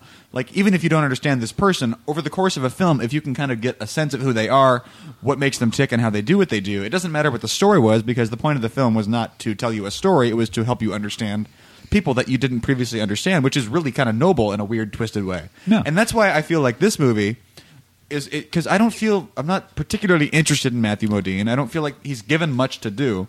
And over the course of the movie, I don't feel like I've learned much about him. In fact, I learned more about Pyle in the first 45 minutes than I do about him in the course of the movie. Well, I mean, film. he's in many ways he's a cipher. He's he is the journalist. He has that camera there. He is there to wit to bear witness to this fact. Fair enough. but And- then, but then I hold this up against a movie like The Hurt Locker, where it's a movie strictly about well, it's about you know the EOD squad and the few guys that are around the movie and about Who the are central EOD? character. But over the course of that film, you come out knowing everything about the mind of someone that can literally walk up to bombs and defuse them with, while some amount of trepidation and fear, absolute confidence. That was a really valuable film film watching experience for me, above and beyond the very small story that it had to give. Fair enough. And that's why I would go to The Hurt Locker over Full Metal Jacket for a war movie. Well, and I think well, I- sure. Again, you know, Kubrick was never one to talk about character motivations ever. Anyway, Right. I mean, you know, you don't get to know the characters in 2001 either. They, they, you know, that- he just doesn't make those kind of movies. So it's, it's perfectly fair to go. I just don't care for Kubrick movies. That's a perfectly legal uh, feeling to have. And I think you kind of answered your own question as well. I think Hurt Locker. I have not seen the movie, but I, I, I've and I need to because I, I was ammunition specialist. Ammunition specialist leads into the OED. Um, what I think, if that movie succeeds, maybe it's possibly because of the fact that it is telling a relatively, like you said, small story. It is a tiny piece of the war. This movie tries to tell the entire story of the war. I don't. Th- I think. I don't think it does that at all. I think you know. That, I, I think uh, that's at least it doesn't try to do that. I, I think, I think it's, still like, I think it's like a mixtape, or it's like the sampler of Vietnam. It's, certainly like, it's certainly yeah. hitting yeah. a lot of the greatest hits. Yeah, right, it's, it's, it is but it's- Vietnam's greatest hits. Yeah, but it's it's you know it is still just sort of like okay, we're just going to kind of run from one end of Vietnam to the other. yeah, it's like. yeah, it's like a travel log of Vietnam in a way, and like it's it's sort of like this, and trying to compress Vietnam's Elizabethtown. exactly right. No kidding. It's kind of like in trying to tell all of these stories or all of these nuances. By doing that, they're literally telling none of them. And I think you know we were talking about earlier. One of my favorite, if you want to call it a war movie, is Coming Home with uh, Jon Voight uh, and uh, Bridget Fonda. Not Bridget Fonda. Jane, Jane Fonda. Fonda. That's she was a little young for that. Her aunt. to have that gigantic forty-minute screaming orgasm that she had in that movie. We had a Um, conversation in some other movie about Oh, um, this moment. This Yeah, is good. This is good. This is a really good This is character. one of Yeah, my this guy's great. all-fa- Come in for the big win. Come in for the big win. Why don't you get with the team and come in for the big win? Yeah, I it's love just that. it's just like these generic platitudes, which Yeah. unfortunately you do sort of hear in the military. It's just. Well, yeah, this guy is just like, you know, dude, you, sir, do you even know what we're doing here? do you have just- any yeah. concept of postmodernism or irony? Yeah, Or, yeah, you just, you just. And it's that's the all thing. about- A a lot of people in the military are, have very Stand direct. tall before the man. Sorry. Yeah. They have I will very take a giant shit on you. mindsets of this is the way things sh- should be or are, and It's a Jungian thing. Yes, the Jungian things. Yeah, Yeah. good luck with that approach. whose side are you on? yeah, question. He has no response to Jung. yeah, he does. He's, I'm not going to acknowledge. Oh, acknowledge. sir, I'm a fan of Kierkegaard, sir. Kierkegaard what? Kierkegaard Kami.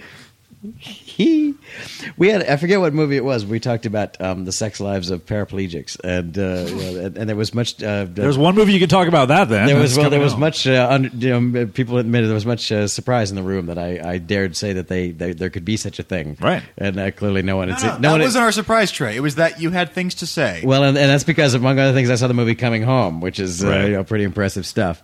Hal Ashby. Go see it if you can. Yeah, Hal Ashby, Jon Voight. Great All right, 70s We're film. coming up onto uh, Jayne Cobb. Yep. Looking about as old as Jayne Cobb. Jayne Cobb. they 25 years call before Jayne Cobb. Yeah. A man The they hero And he's like he's okay. got he's got basically Vietnam Vera with him too. He's got he's got whatever His, the hell uh, that thing's called. I'll- M60, I'll ask I the think? I'll ask the weapons experts in the room. The thing It's with a the- 60. It's, it's, Yeah. a, it's a hog, if you will. I got to carry the 60 once during a road march. I lasted about six miles with it. And That's I was just like, un- get this. heavy I am thing. five foot eight and 150 pounds to get this fucking thing off me. And here's Cowboy again. Now Cowboy's an actor that you see. I don't know his actual name, but you see him pop up from time to time. You go, Mr. Cowboy. that guy. I can't believe Adam Baldwin's in the. How old is Adam Baldwin? Because he Adam- looks like 35, 40 in Firefly. Something you need to understand about Adam Baldwin is that Adam Baldwin has always been. Yes, he will Adam always Baldwin be. is actually an immortal. He is, yeah. He's the Highlander. In the beginning of time, there was an Adam Baldwin. He drank Things this- haven't changed since Well, then. in the beginning, uh, I call him Baldwin Prime. Uh, drank the tears of the sacred unicorn from the the pit of gore, and from that point, every generation unto the world is a Baldwin. Yeah. And then there are the false Baldwins. You've There got your Alec Baldwins, Baldwins yeah. and your Stephen Baldwins and all those. You know, but The those, do- are, the those are the anti Baldwins. Yeah, the anti the anti. There's another Baldwin, an evil Baldwin, and Adam Baldwin killed them. Yeah. And he merges and takes over power. This has all been well established in history. And every right? millennium, the cycle re- begins anew. So, So we're lucky to have the Adam Baldwin. There he Jesus there Christ. He is, baby. There he is. He's got a 65 ammo belts. he's let's got see, his he must- knife, two concussor grenades. I mean, he's his Alice pack and He just must shit be hanging about off him. 25 here. 24, 25? No, I'd say Making that sense. younger. Well, he, yeah, he, I, I first saw him in My Bodyguard, which was his first movie. It's like he a high was- school movie, right? He was teenage at that point. He was he was, he was teen, early He's twenties looked- at the He's most. looked like a man since he was two. And- Exactly. And, and He what had a six follows? pack in kindergarten. what follows is the most bizarre shit talking one upsmanship. that like at first you're thinking like, wait, are Eat they the peanuts friends? out of my Are they? shit. Yeah. that's good. So, He's yeah. got kind of a Bill Paxton thing here. And everybody else kind of does like the like they're at a like they're at a taping of like a Wayne's World or a, a Wayans Brothers comedy special. Like, oh, after like these really benign sort of jokes. like this. Oh, snap. girlfriend. Oh, we did you did hear not. me say- Yeah, like Oh no, you didn't. Now we got Dorian Harewood in the background. yeah, right. there. During, from uh, T two, right? Uh, no, that's uh, that's Joe Morton in T two. Joe Morton, right, But uh, Dorian Harewood is a great actor who's been in many many things, and uh, always always like to see him show. I up. love Adam Baldwin. One of the interesting things about that relates to this movie, one of the very few overlaps between this film and the the novel Snow Crash by Neal Stephenson, was a comment made about helmets in Snow Crash, which is that in combat, this particular character in Snow Crash, uh, who survived the Vietnam War, would never wear his helmet, even in the infantry, uh, because it affects the hearing in a way that he couldn't describe. which I call crazy bullshit on because any any like any person in there will not only say keep your helmet on, but keep that goddamn chin strap on. If anybody sees you with your chin strap just flopping about like that. Uh, I mean, like right now where they're chilling, it's one thing. I mean, don't wear your helmet then. But if you go into an environment where a helmet is necessary, your chin strap stays the fuck on. Well, I think his point was that he wanted to have his senses about him. I, I think I, th- I don't recall specifically, but I think part of it was that they were stranded there, and it was. I like having my brain He was about trying me. to work his way out with like one or two other guys in like a Viet Cong heavy area, and he took off his helmet because the helmet was. It didn't. He didn't feel like it was helping him. This is eerie because he's staring directly into the camera, Yeah. and actually one of the few handheld shots are on the reverse. Yep, that's true. You'll get more uh, handheld when they go into uh, sort of the combat scenes. Yeah, then I think they're a lot Then- more. then they- or Steadicam maybe. This, Steadicam, there's definitely yeah. an attempt by Kubrick to put you into people specifically. Yeah. Because in the very beginning, when Hartman, Sergeant Hartman first does yelling at, uh, I forget who the first person does, it is a point of view where he's looking straight into the camera. Correct. And, and dressing you down. And also, it kind of talks about uh, you know the the documentary sensibility that Kubrick brings, especially if you look at a lot of documentaries of the time. A lot of documentaries were lockdown cameras. They would just carry a tripod, plot it, plop it down, film a thing, film, carry it over, plop it down again. If you look at Errol Morris's early work, like Gates of Heaven or Vernon, Florida, excuse me, uh, virtually every shot is locked down. I mean, every shot is just on sticks and just a steady, steady frame. By the way, for those playing the home game, we're about an hour and 18 minutes in. This is exactly where I it, it lost me. I was like, I give up. Fuck you.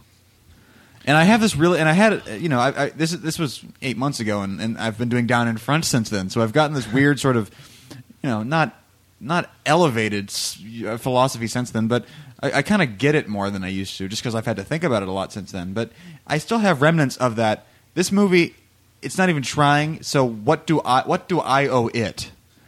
Sensibility that I, I it's sort of sort of melting away. There But you go. it was, it was originally a very strong chip on my shoulder. and- where and my this argument movie still is like you're me. you're free to not like this movie. You're Yeah. free to not enjoy this film. That's It's- that's perfectly fine. There's no part of you not liking this that is inherently wrong. Yeah. you know, and, and it's not. And if, if okay, let's say you watch it now, you see something you didn't notice before.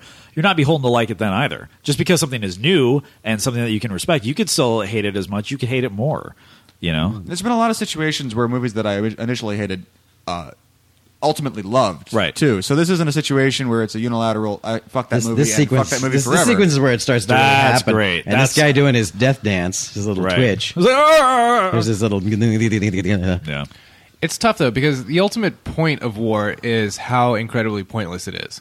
But film as a medium, oh, that's It's a good like Twitch. There's the, there, who, It's- was, who was it? it's a that- great it was, was it you who said a couple weeks ago that you, you don't like the, or was it Michael? Someone What? someone said that was Michael. That was Michael's thing. It always unnerves him the, the dead twitch. To watch the death Twitch, twitch like rattle. Nicolas Cage in the Rock. Terminator Two, with the guy, he's right. like, oh Oh yeah, yeah. Yeah, the with Joe that Morton. was Joe. actually, That was Joe Morton. Yes. Clink, boom. But um, it's it's tough because the ultimate point of war is that it's utterly and completely pointless. But film as a medium is like is taking pointless reality, the pointless excess of reality. Yeah, most of life picking is moments- pointless. Yeah, life is point. Life is just a random series of events that just happen to string together. and, and and and doesn't very rarely does it tell a Does it add- cohesive add story that lasts ninety minutes. yeah. know. So, but a f- the whole point of a film is to pick and choose your moments and put them in an order that tells a story. Right. That tells something with a point. Impo- impose some structure on the randomness of life. Exactly. But Yeah, to- uh, but to the whole form- point of war is that there's no point. So then to try to make a movie with a point about an event that has no point, it's That's a tough that's thing. Sort of that's a very that's very Yeah. that's very astute. That's I mean that's that's seriously like because there's there's sort of uh, like a I'm so proud of that. it's sort of pointless. there is no I mean, I mean for real like that that is that is saying something. I mean there is sort of like a confusing form for content and. You know, the, the, we we associate the content of a, of a good movie, like we judge the merits of it based on structure, and like as anybody in writing will tell you, writing is structure. Like if you have good structure, your whatever the messages you're trying to convey become instantly more accessible. And this kind of is saying, look, war has no structure. War is random. It's Mm-hmm. it's it has no. It's not prejudiced in any way. It will just go after and strike at any time, and therefore, well, certainly, certainly, war from the perspective of being in one. Yeah, like You the grunt's yeah, perspective If you're, of if you're, if you're Well, a guy back at the we're in. Pentagon, war does have. Some yeah, kind of then it's then it's risk. but then you're yeah, playing exactly, risk. but- But yeah. then we go back into the nature of understanding and enjoying or not enjoying a film, especially in a culture where there's a specific set of rules that you're supposed to follow, otherwise the film doesn't work. Quote quote. Right. Well, here's something that's interesting to me is that this movie I think has like a ni- it has a 90 or higher percentile on Rotten Tomatoes. I think it's like a 96. It's which people's is, which, is, affection, which yeah. is taking uh it's it's a sample of all reviews for the movie and puts basically a number on it. 96% of them are favorable. And what I don't understand is how someone like me who is i- i- at least literate and, and peaked. can speak interminably about his own Animal opinions mother. Can live in a country, you know, in a society where despite the fact that this movie does violate in many ways the structure they teach you in screenwriting class, Right. 96% of those that have seen this movie appreciate it. So much so that it's it's better than 50%. Uh, uh, you get a you get a fresh rating on Tomatoes if it's better than a 50% review. It's one of his most commercial films, certainly. Um, And I think a I lot of don't it, understand how how what the difference in culture because if it's a cultural thing that's fine, but in this culture it has a 96 Well, on Rotten well, wait, Tomatoes. wait. Rotten Tomatoes is not anyone. It's Rotten Tomatoes is critics. it's critics. yeah. Yeah. Yeah. and a lot of it is critics filleting you know, Kubrick. Right, exactly. Kubrick like- is a very Right. strong There- film. I remember- brand. There is a remember- certain, you know, there was a lot of, you know, especially when you know he had the he had the brilliant marketing strategy to drop Dead just before releasing Eyes Wide Shut. And people were saying, Oh my "Oh, God, it's the most top, brilliant film of all time." Top five best film Yeah. of all of I all of his work." think- No, I don't that. care. I- again, Eyes Wide Shut is is slightly le- less lower down the totem pole than this one to me. But this one I enjoy more. Eyes Wide Shut, I just go, wow, this movie just is about evil, disturbing people that I don't want to spend any more time with. I at least like these characters in this movie. But um, it- even by that token, though, I have to admit there's parts of Eyes Wide Shut that are certainly interesting to me, but it's not like a movie that I enjoy watching. Or um, this one, at least, I kind of go, oh, okay, Right. that's kind of cool stuff. Now, uh, really quick pivot, really here. Uh, you see these guys with, with all the grunts with the yeah, like right there is firing full auto. That's the M16A1. The M16A1 had three levers on the on the trigger, which is or near the trigger, which is safety, uh, semi-automatic, which is one round at a time, and then auto. The problem is that's a 20 round clip, and if you hold down full auto on 20 round, that goes by quick. And so after Vietnam, they said, okay, one of the problems we experienced was our grunts burning through all of their ammo the, at the first sight of danger, like as you just witnessed. And so after that, they're like, okay, part of that is is that initial panic. So how do we go about that? The M16A2, which is what I trained with, had safe, semi-automatic, and three-round burst. So you could actually get 10 three-round bursts on a 30-round mag, uh, and you could be a little bit more deliberate with your shots. After that, you know, once everybody kind of got used to that, the M16A3 they reintroduced the full auto feature back into it because there are a couple of times when you need to go full auto with that thing. But it's, it's like when? Um, s the idea of like laying down suppressive fire. That that when two men are trying to advance on a position, they call it a, a, a two man uh, buddy system. Like one guy takes a position, buddy, I'm ready to move, buddy, you're covered. One guy runs, the other guy lays down fire to keep the enemy's head down while that guy advances. He runs for three seconds, does a combat dive and roll, and says, "Buddy, your turn." And then they go and they do that stuff. Now you can lay down suppre- suppressive fire with a pa pa pa, like just a single fire. But sometimes, if the if the fire is heavier, you want the the sound, just that sound of full automatic.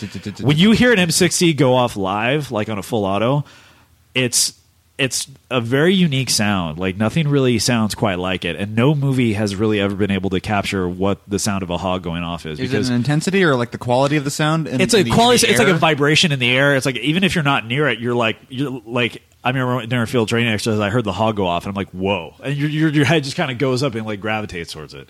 And uh, heaven forbid you hear that coming in your direction.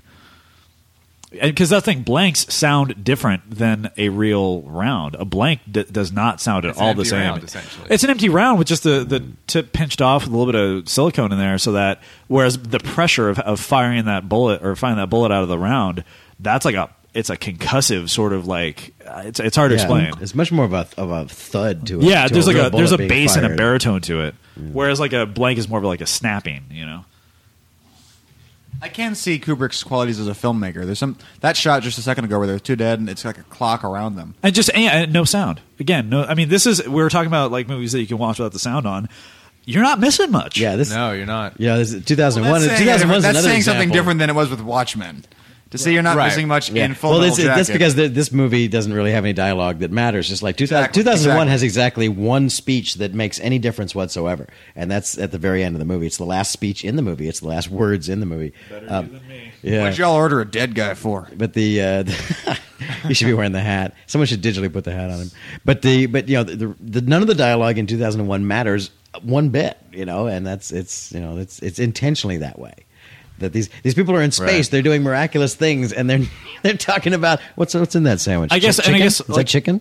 Uh, a moment like this is like going back to like sort of my father's objection to it he, like this is another moment he kind of called out like he said there was no real time for sort of this pontificating That's There's- the thing. Is like, can you have can you have a movie about an event like this without pontificating about it? But Right. then in the reality, does anybody actually pontificate about Right. it in the moment? there, there's certainly absurdity. Like my father would tell the story, like in his in his barracks, he had him and his uh, roommate, uh, or the guy, his bunkmate, this guy John McGowan, who's a family friend, who's I, I know him to this day.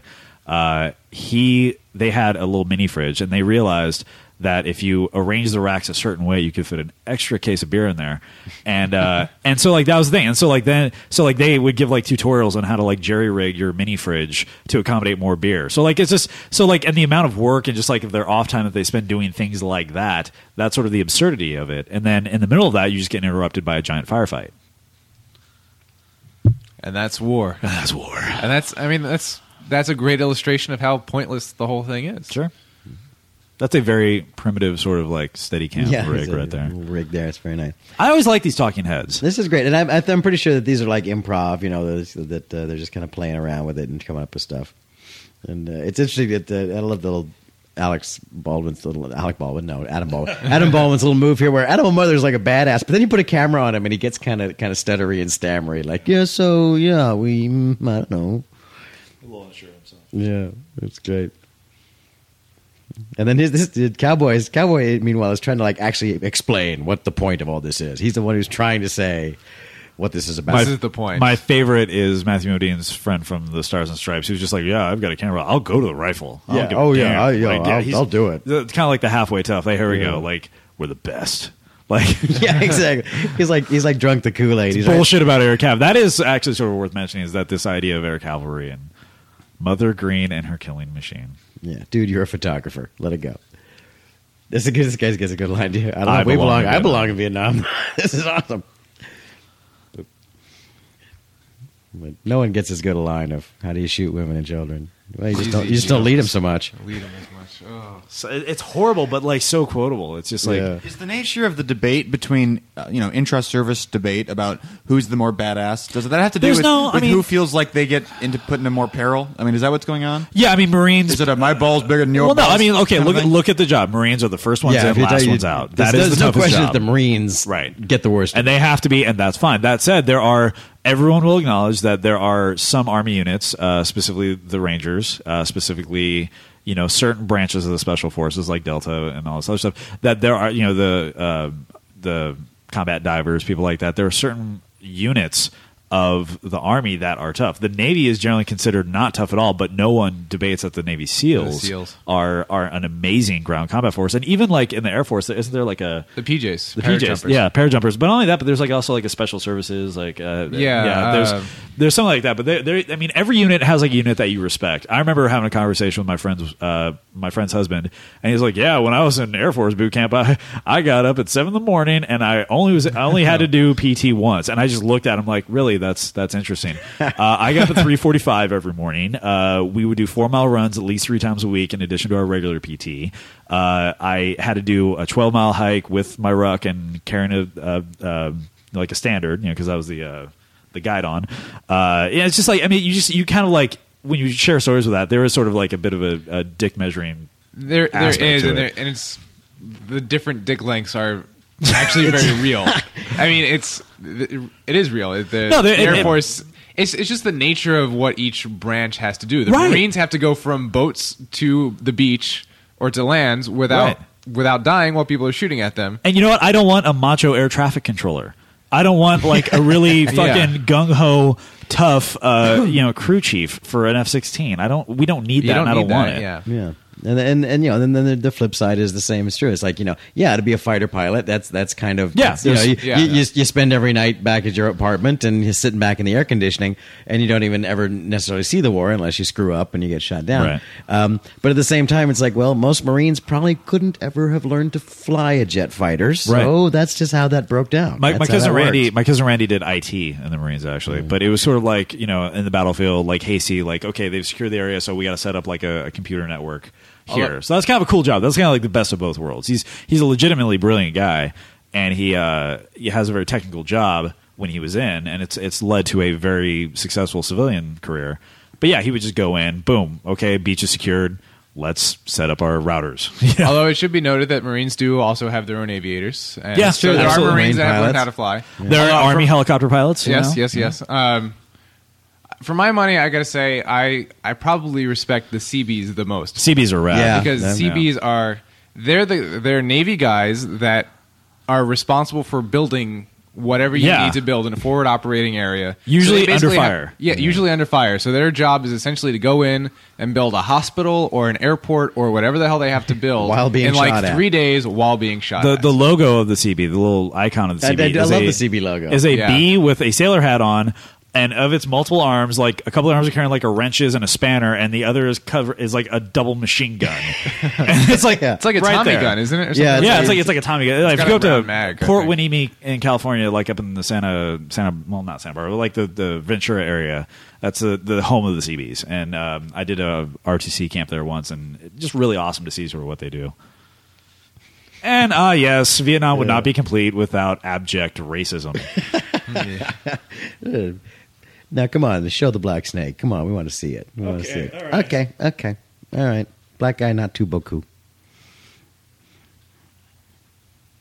Of course, Vietnam, the history of Vietnam being a former, um, you know, French shithole colony, which which Yeah. we talked about the the idea. I guess we didn't talk about it during the during the taping, but we talked about the what makes what makes a country, you know, What makes not. a, a colony, a former colony, yeah, and, and I'll, I'll go ahead and expound it. There's there's Yeah. a there's a there's a uh, theory of economics that that well, you know most any place on the on the planet that that wasn't uh, you know a place where you know Rome started, you know anything anything other than Italy and and and, and Egypt. Um, was was a colony of somebody's at some point, and that's true of every state in, in America too. Um, there's an economic theory, and I've I've never found an exception to this rule. So please feel free to, to tell me if it's wrong. But you know, when you had a colony, you would either send you know your idiot nephew there to run a sugar plant plantation and and hope he didn't screw up too bad um, and uh, and just rape that area of its resources whatever those might be whether it's gold or jewels or slaves or whatever it is you're getting from there and you weren't interested in making that a better place to live in you just wanted to get the resources and then get the hell out um, other colonies are places where people literally went to make a new life um, the the northeast of the United States are all those kind of colonies. The southeast of the United States are all let's go rape it of what it's got colonies. Um, so this was only 100 or so 200 300 years ago at the most that this was all going on. Um, so the reason that Louisiana is crappy and New Hampshire is nice is because people who moved to Louisiana to Louisiana just wanted the stuff that was there, Right. and the people who moved to New Hampshire wanted to make a, make a living there. So there's no infrastructure. Louisiana has a 300 year lag in getting infrastructure built. That's why Jamaica's nice and Haiti is a shithole, Right.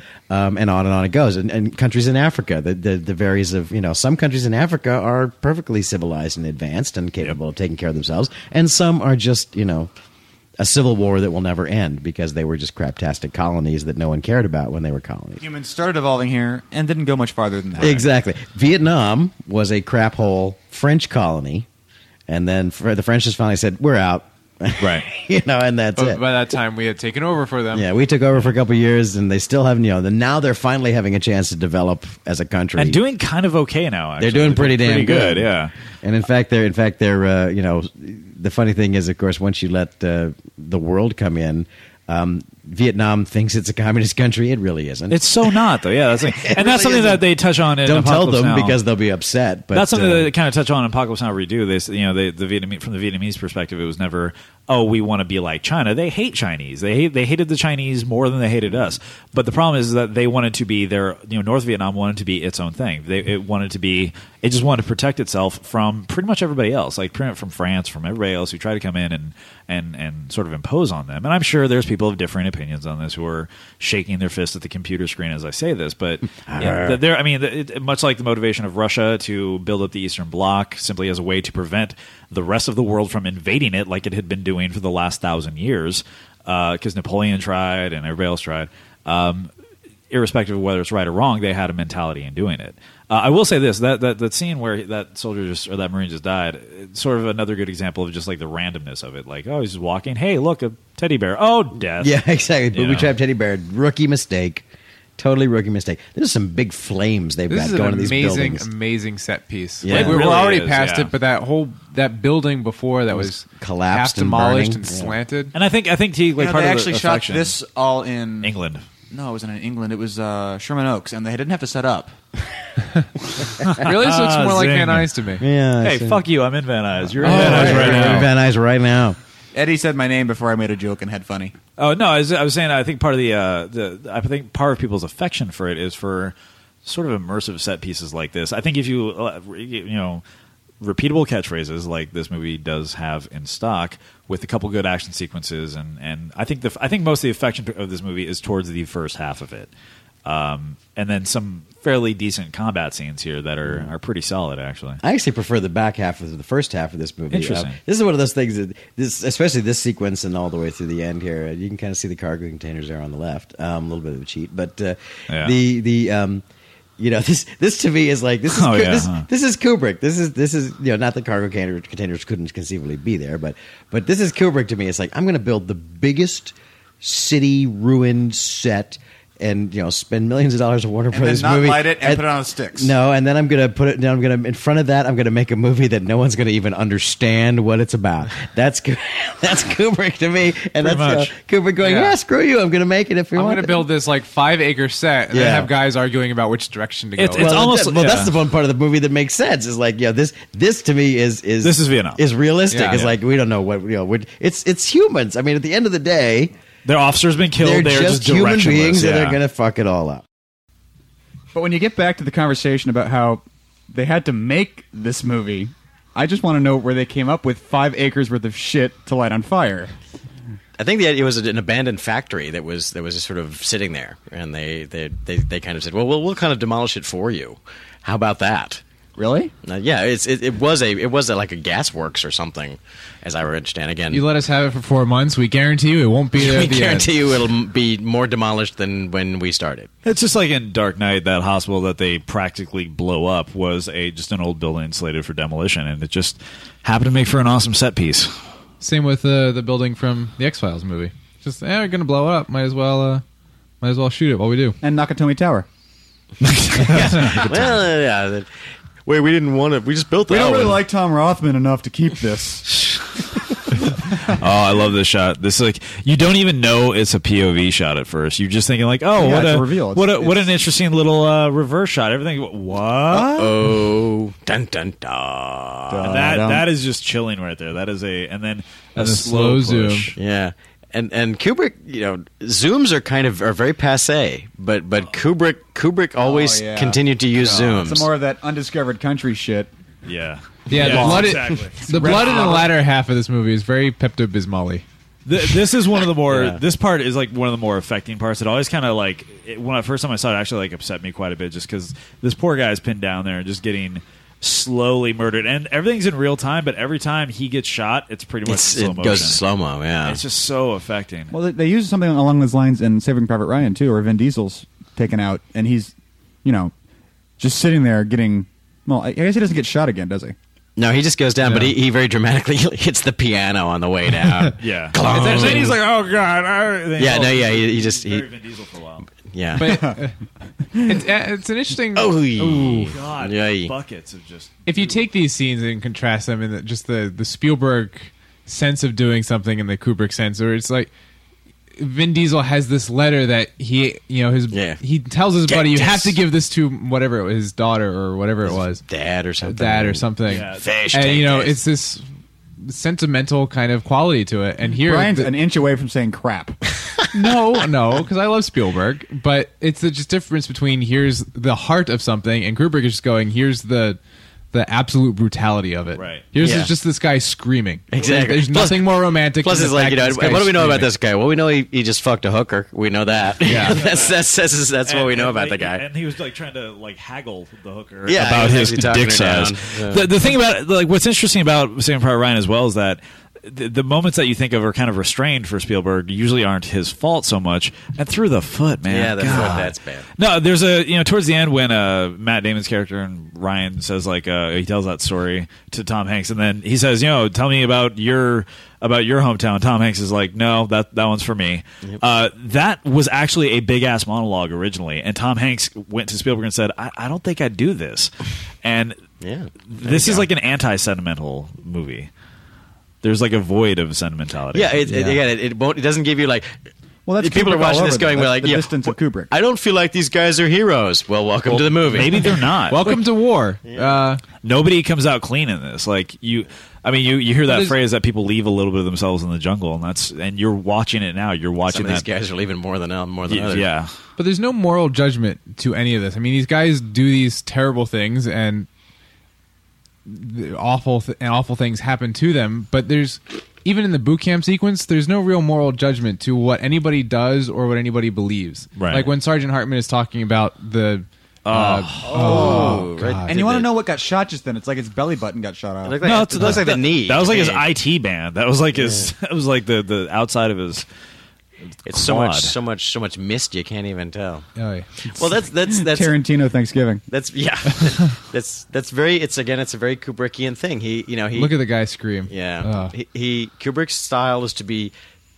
He doesn't really get in with the. I mean, he's like it, everything is. There's an emotional distance. Yeah. In in Kubrick's films, you know, he doesn't like you know let you into these characters. It's more like just watch them do their thing. He just puts And it you there. figure it out. He, you go here. Just watch this. Come back with it, whatever you come back with. But this is what it is. It's this concept of like evil almost being like a force of nature, and you're kind of just like watching it, like just like you're watching a storm brew. Is like you're watching But this do you, shit I mean, do you think that Kubrick is doing that intentionally, or do you think he's just making movies? I mean, do No, you think I- he's going? I think I, it's want to make his- movies No, that I are think clean he's- slates that I everyone think it's else his point to of ask view. I think it's just how he views Yeah. the world. Yeah. He he, Or he himself was kind of a, you know very detached. You know, he would he would he would he would rankle when people called him a hermit because he didn't feel he was a hermit. You know, he liked to sort of live his life privately. He didn't like to be on TV or anything. But you know, they, the press because he wouldn't do press would say he's a hermit. He's a crazy hermit. He's turning into Howard Hughes up there in his little place in England. But uh, and he he didn't care for that point of view. But uh, you know, he, he it was it was just a style of his that he he he didn't you know, he did it deliberately. It's in every film he ever made. You know, was that way. And, Was and while most people kind of describe Kubrick as a lovely man, he had the the capability of, of dickery. I mean, he if you if you the way he treated the way he treated Shelley Duvall during the making of The Shining was uh, The- it the was way almost he a bore. What are, you, what are you referring to? He was really cruel to her throughout the entire filming process. Like more so, I mean, Jack Nicholson even said, "Yeah, I, me and Stanley got along smashingly during The Shining, but he was really mean to Shelley Duvall. Like in between scenes, he would like just browbeat her and tell her what she did wrong and what she needs to be doing, and like he wouldn't accept any sort. I mean, he was just unforgiving. Yeah, with he her. was. He was. He he he directed her by literally terrifying her and getting her getting that performance out of her. And Matthew Modine talks about making this movie on this while they were shooting on this set, where he just got so fed up with with Stanley and not f- feeling like he there was no way he could possibly please Kubrick in any sense in any f- future, no matter what he did. He just gave up and like started walking through this massive, massive sa- uh, we set go. soundstage. such a Bam! such an amazing Squib shot. City. I don't think I've seen that anywhere else, where you see the squibs go off in like a just a sequence across one or two people all at the same time. and it's so subtle. He can barely muster the strength to just indicate, and it's just a, just a cruel efficiency. sniper goes, this as well. He's not just having he's it." inching, inching, inching. He thinks he's got the drop on her. And he's made, you know, Kubrick's making milking the suspense beautifully here. Oh, Yeah. yeah. Even Animal Mother's a little like, oh boy, this is not good. It's a reaver. Reverse. And Uh. of course, it's the guy who has like the least amount of connection to like other humans, who's the one who's actually able to kind of go out there and you know rush rush headfirst into into enemy fire to get this far ahead. Yeah. It's, And when, and when he asks the guys like, Why do you he- hide behind the thing with lots of holes in it? well, and like the first thing he asks him, he's not like, "Are you okay?" Or it's like, "Where? Where is he?" Like Yeah. it's it's about the mission right now. Well, at the same time, though, he was the one who ran out there like a like a lunatic because he wanted to do something for those guys. You know, he was he was as as he, you know, animal animal mother may be the character that we learn the most about in this whole movie. You know, in, in terms of you know, he talks the he talks shit all the time, but when the chips are down, he's like, "Hey, we can't leave those guys out there," and he's running like everyone else is like, "Fuck, no, I'm not going." Well, he gets like second never liked billing that after guy Matthew Modine at the in the credits on this for a reason, I think. Yeah. He's he's actually an important character, more almost more than Cowboy, really. Potentially almost more than uh, Joe Sergeant Hartman. Well, yeah, I think I think he is. Yeah, Joe, Joe Sergeant Hartman doesn't uh, learn and share during Yeah. the course of this movie. He doesn't grow. I He want to know his doesn't- arc. He doesn't. Yeah, he doesn't have likable. much of an arc. He, he has an arc, but it happens very fast, right at the end. His, his arc is my whole life has been a waste. I've wasted my life.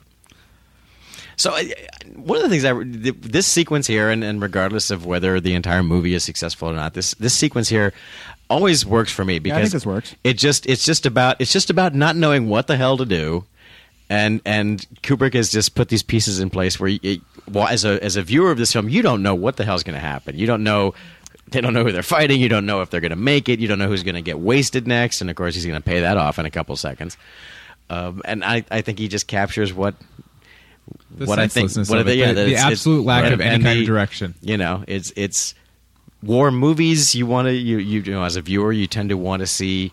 You know how are we doing? But in an actual in an actual battle, you don't really get that. Right. You don't you don't have that uh, luxury of, of saying, oh well, we're we're thirty minutes from the end of this battle. I can tell. The older I've gotten, the more I've come to appreciate the second half of the movie. When I when I was younger and the adolescent seeing this movie, you kind of nerd out over Yeah. the boot camp side of it. But the older you get, the more you sort of realize the subtlety of what's going on here, uh, and you appreciate. You know, just the sheer randomness of it all. Like they're making out plans. It looks like they're all okay. They've advanced, and, And then like, "Oh, no!" The snap zoom, and of course, one of our main characters now just brutally wow, they're dies. lucky he didn't hit the grenade. Ting. That actually, well, that actually, that's kind of a misnomer. Is it, it- that's That wouldn't a anything. that wouldn't actually do anything. Yeah, you need It's pulling an incendiary. It's pulling. They go with the primer No, that's actually they're not carrying it. Well, yeah, they do have a they do have that, but that's the thing is that that shit needs to be ignited, and and the pulling of the pin is essentially begins a, an igniting phase. And if you don't ignite it, you can drop a bomb, but if the bomb doesn't have the fuse, it's not going to go off. You can drop it from a plane, it wouldn't go off. I, I, I don't know how I would react to being shot, and I, I'd like to think that I wouldn't have this just big old, you know, whiny ass death. right, right. But you would. I probably would. I mean, I, I, I broke my leg and I was screaming way more than this guy was. Well, we're I- we're, yeah. we're we're all the heroes of our own movie, and and you know, so we're not supposed to get shot. So, He's- so he's taking part his of it is moment. just you know, do you, s- people who like get shot, but you know, I like I I really enjoy when when they play the anger of it, like oh god damn it, yeah, that's that's, that's interesting to see. Yeah, that's There's wrong. That's, one of my not- favorite moments in Band of Brothers. Is one of the guys is a writer and he gets like shot in the ass or the leg or yeah. something. He's like, God damn. And it." it, immediately he's like, "They got me!" And he's um, instantly he's like, "That's what I come up with." Like even as he's Yeah, shot, that's- still under yeah. fire, he's like, fuck me. They got me. That was what I had. That was my. That was my. that was my line. moment. Yeah. I mean, you can get shot and not even know you're shot until like somebody points out, "Hey, you've been shot." You know, a, another war movie that people have very mixed responses to is uh, the Thin Red Line. I love the Thin Red. Line. I, I and I like sections of the Thin Red Line, just like I like sections of this movie. But I, I and a lot of people are like, uh, it's okay until Woody Harrelson shows up. I but Woody Harrelson, I like in the movie because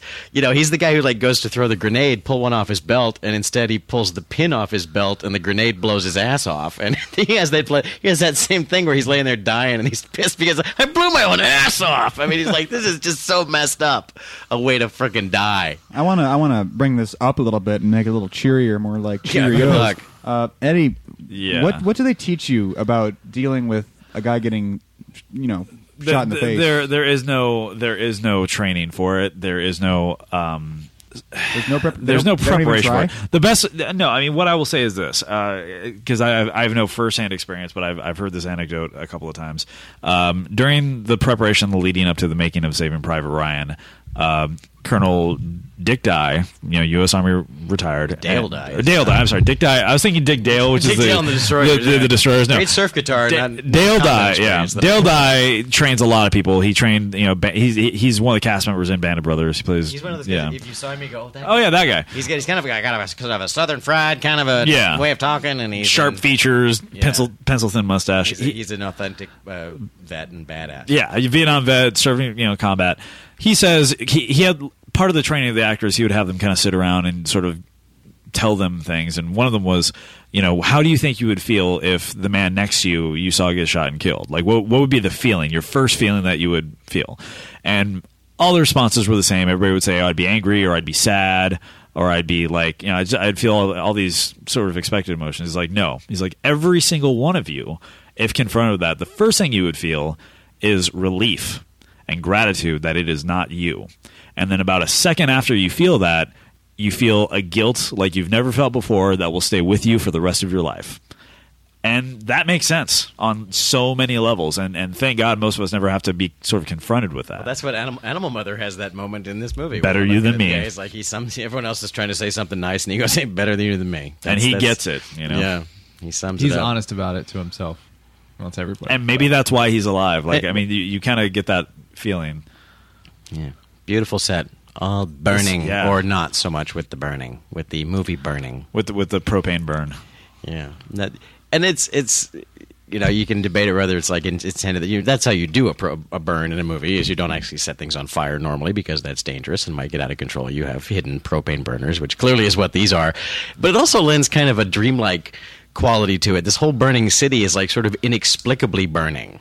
It's got and the it's, fires are very stable. Exactly. They don't grow. They, don't grow. They don't change. They They're don't smoke. there. It's like it's kind of like it's kind of like, you know it's kind of like Constantine's version of hell in that movie. It's Do you like- think that's like- intentional? It's always it, well. I- I'm asking. It's like you know, just obviously that's the way you do it anyway. But it also lends this sort of weird dreamlike quality where it's like it just doesn't quite seem real. But then when you get it to a shot like this, that's And again- definitely dreamlike. Yeah, sl- not only slow mo, but the aperture is like way open. The exposure, I mean, like everything is just Just lens flaring like crazy and- and, So so again, here's here's this movie. I think you know, not playing f- safe with you. It's kind of like yes, and they find the sniper, and it's a freaking teenage girl. What? and not only You that, know? but like, of course, he gets a drop on her, With but pigtails, because no less. because Yeah. his gun jams, which was kind of yeah, just gets shredded. He, he he squeals like a girl and drops his gun, and and then and this guy, yeah, wimpy guy, who will who is a cameraman, but will go to the rifle. he will go to the rifle when he has to. He unloads an entire clip into her. You know, it's like.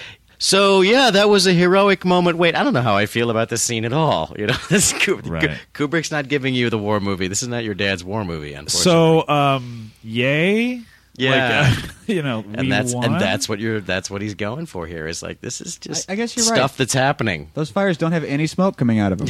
Yeah, none whatsoever. And that, I guess that, yeah, I just it had never occurred to me that that would be representative of a propane fire as opposed to any other fire because real fire smokes like a mofo. I mean, Yeah. s- smoke is everywhere in a real fire. They've these got are a- these really I mean, dry. it They've looks got a like they've got a propane tanker truck somewhere outside of this set because that's a lot of fire. do they have a way of making it smoke too, and they're just choosing not to? you can you can add smoke effects. I mean, obviously there's smoke machines and so on, but the whole point is But it's yeah, also to a control safety it. thing because uh, any set with live fire on it is a very, very tightly controlled environment. Yeah, Yeah. So I don't know if they would allow anything that would obscure your vision. I would hope they allow much. stakes because I mean that's just a great opportunity right Yeah. there. Well, I've, I've done some fire gags on sets, and you know, been part of fire gags. I wasn't the fire person, but uh, some, you know, that generally you put you put very limited amounts of flammable stuff, so that you know you would see stuff. You know, like we, like on Pet Sematary 2, a classic film that I was on, we'd have a big fire scene in an attic, and and they would put like draperies and stuff, and the drapes would, you know, the set was fireproof, but the drapes would burn, and they'd replace them every take. Um, but uh, you don't want the set itself to burn because that can. How do they build the? How do they build a set to be fireproof? just they fireproof the wood. You Yeah, you can- spray it, there's stuff you spray can it put on down with yeah. fireproofing. So so, and Kubrick's not even letting you off the hook yet. It's like, oh, now there's a problem. She's she's actually not dead. Meanwhile, this Now guy's what do we really happy This he guy- just shot a teenage This guy, girl. this guy, he is the hero of his own war movie. Like, I nailed her. I nailed that he is crazy Audie bitch. fucking Murphy yeah, compared to he's he's he's he's ready to go home now. He's got his story. Totally killed a sniper, man. really strong. I mean, Kubrick. It certainly isn't the first movie where the fire has com- has comprised a, a good part of his lighting. Like you, Yeah. Barry Lyndon. Barry uh, Lyndon was literally lit by by candlelight. candlelight for most of it. Yeah. Yeah. most of the indoor scenes. I wonder how you get a performance like this. I wonder how an Freddie. Mercury could write Bohemian Rhapsody. I mean, at some point you just have to start faking it and hope it seems realistic. You mean the, I, the, d- I mean, uh, I don't girl? know. As as a director, how do you how do you get somebody to do this? play I don't Bohemian know. Rhapsody? you mean the Oh, girl? that makes sense. Yeah, the, yeah, the girl's performance. I- Well, how do you get professional, the? she does her what's, job. The, what's the what's the guy who Or you dies shoot in, her. in Terminator Two? yeah, he's off camera with a pistol at her head. You act, you act for me right now. yeah, no. but the Talk to guy- Shelley Duvall. The guy in Terminator Two with the uh, his ass. the black guy in the office. uh, Dyson.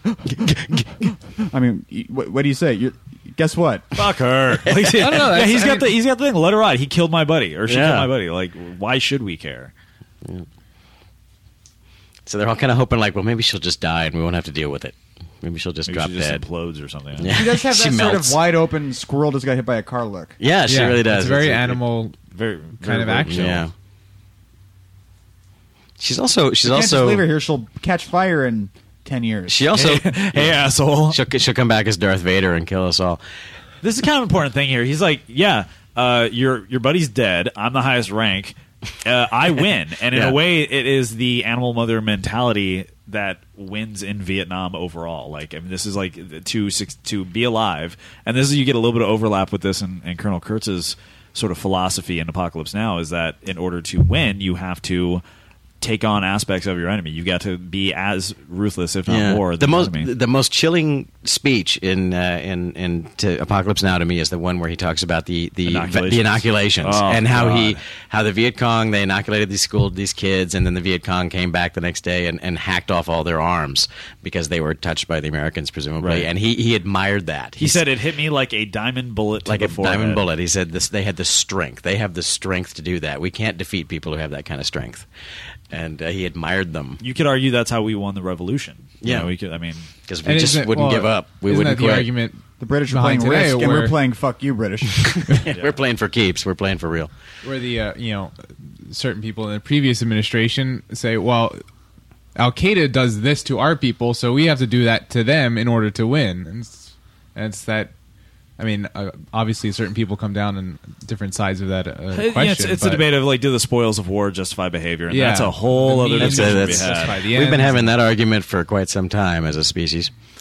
So they, again, Kubrick is just dragging this moment out, and I just make excruciating, but but good excruciating, not like boring, like oh, get on with it already, because you just I you just don't know what's going to happen. Yeah, this is like, awesome. Who's doing what? You know, is, it, is he going to do it? Is he not going to do it?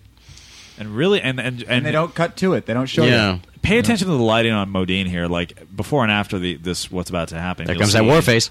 Yeah, there comes the war face. That's that's his war face. And you can literally see him transform right before you. And then yeah, I'm watching just- Eddie. Suddenly he I'm just watching. Kind It's it's it's extremely subtle, but It's- just it's like the, the- the tones and the colors that kind of wash over that left side of his face, just it becomes along with his own performance. It's just really the way he really tenses and then the way he relaxes. Yeah, it's like a it's like a very gentle release. yeah, like there it is. It's like the last dam has been broken. And watch his eyes. Watch this. He does a very. It's a thousand yard stare, as it's called. Yeah, from, the, exactly. from World War II. World well, War II. and it's it, well, it was set up Stare. earlier in the film. He says like they got it that thousand yard stare. I got it too. Yeah. You know, fucking hardcore. I mean, he's getting props for Yeah, they're all going right the on. Teenage All right. girl. You're in the club now. That's good. So yeah, it's like gee, I, This is my favorite shot. This is so it's cool. quite. It's quite beautiful. The It's- whole city burns. yeah.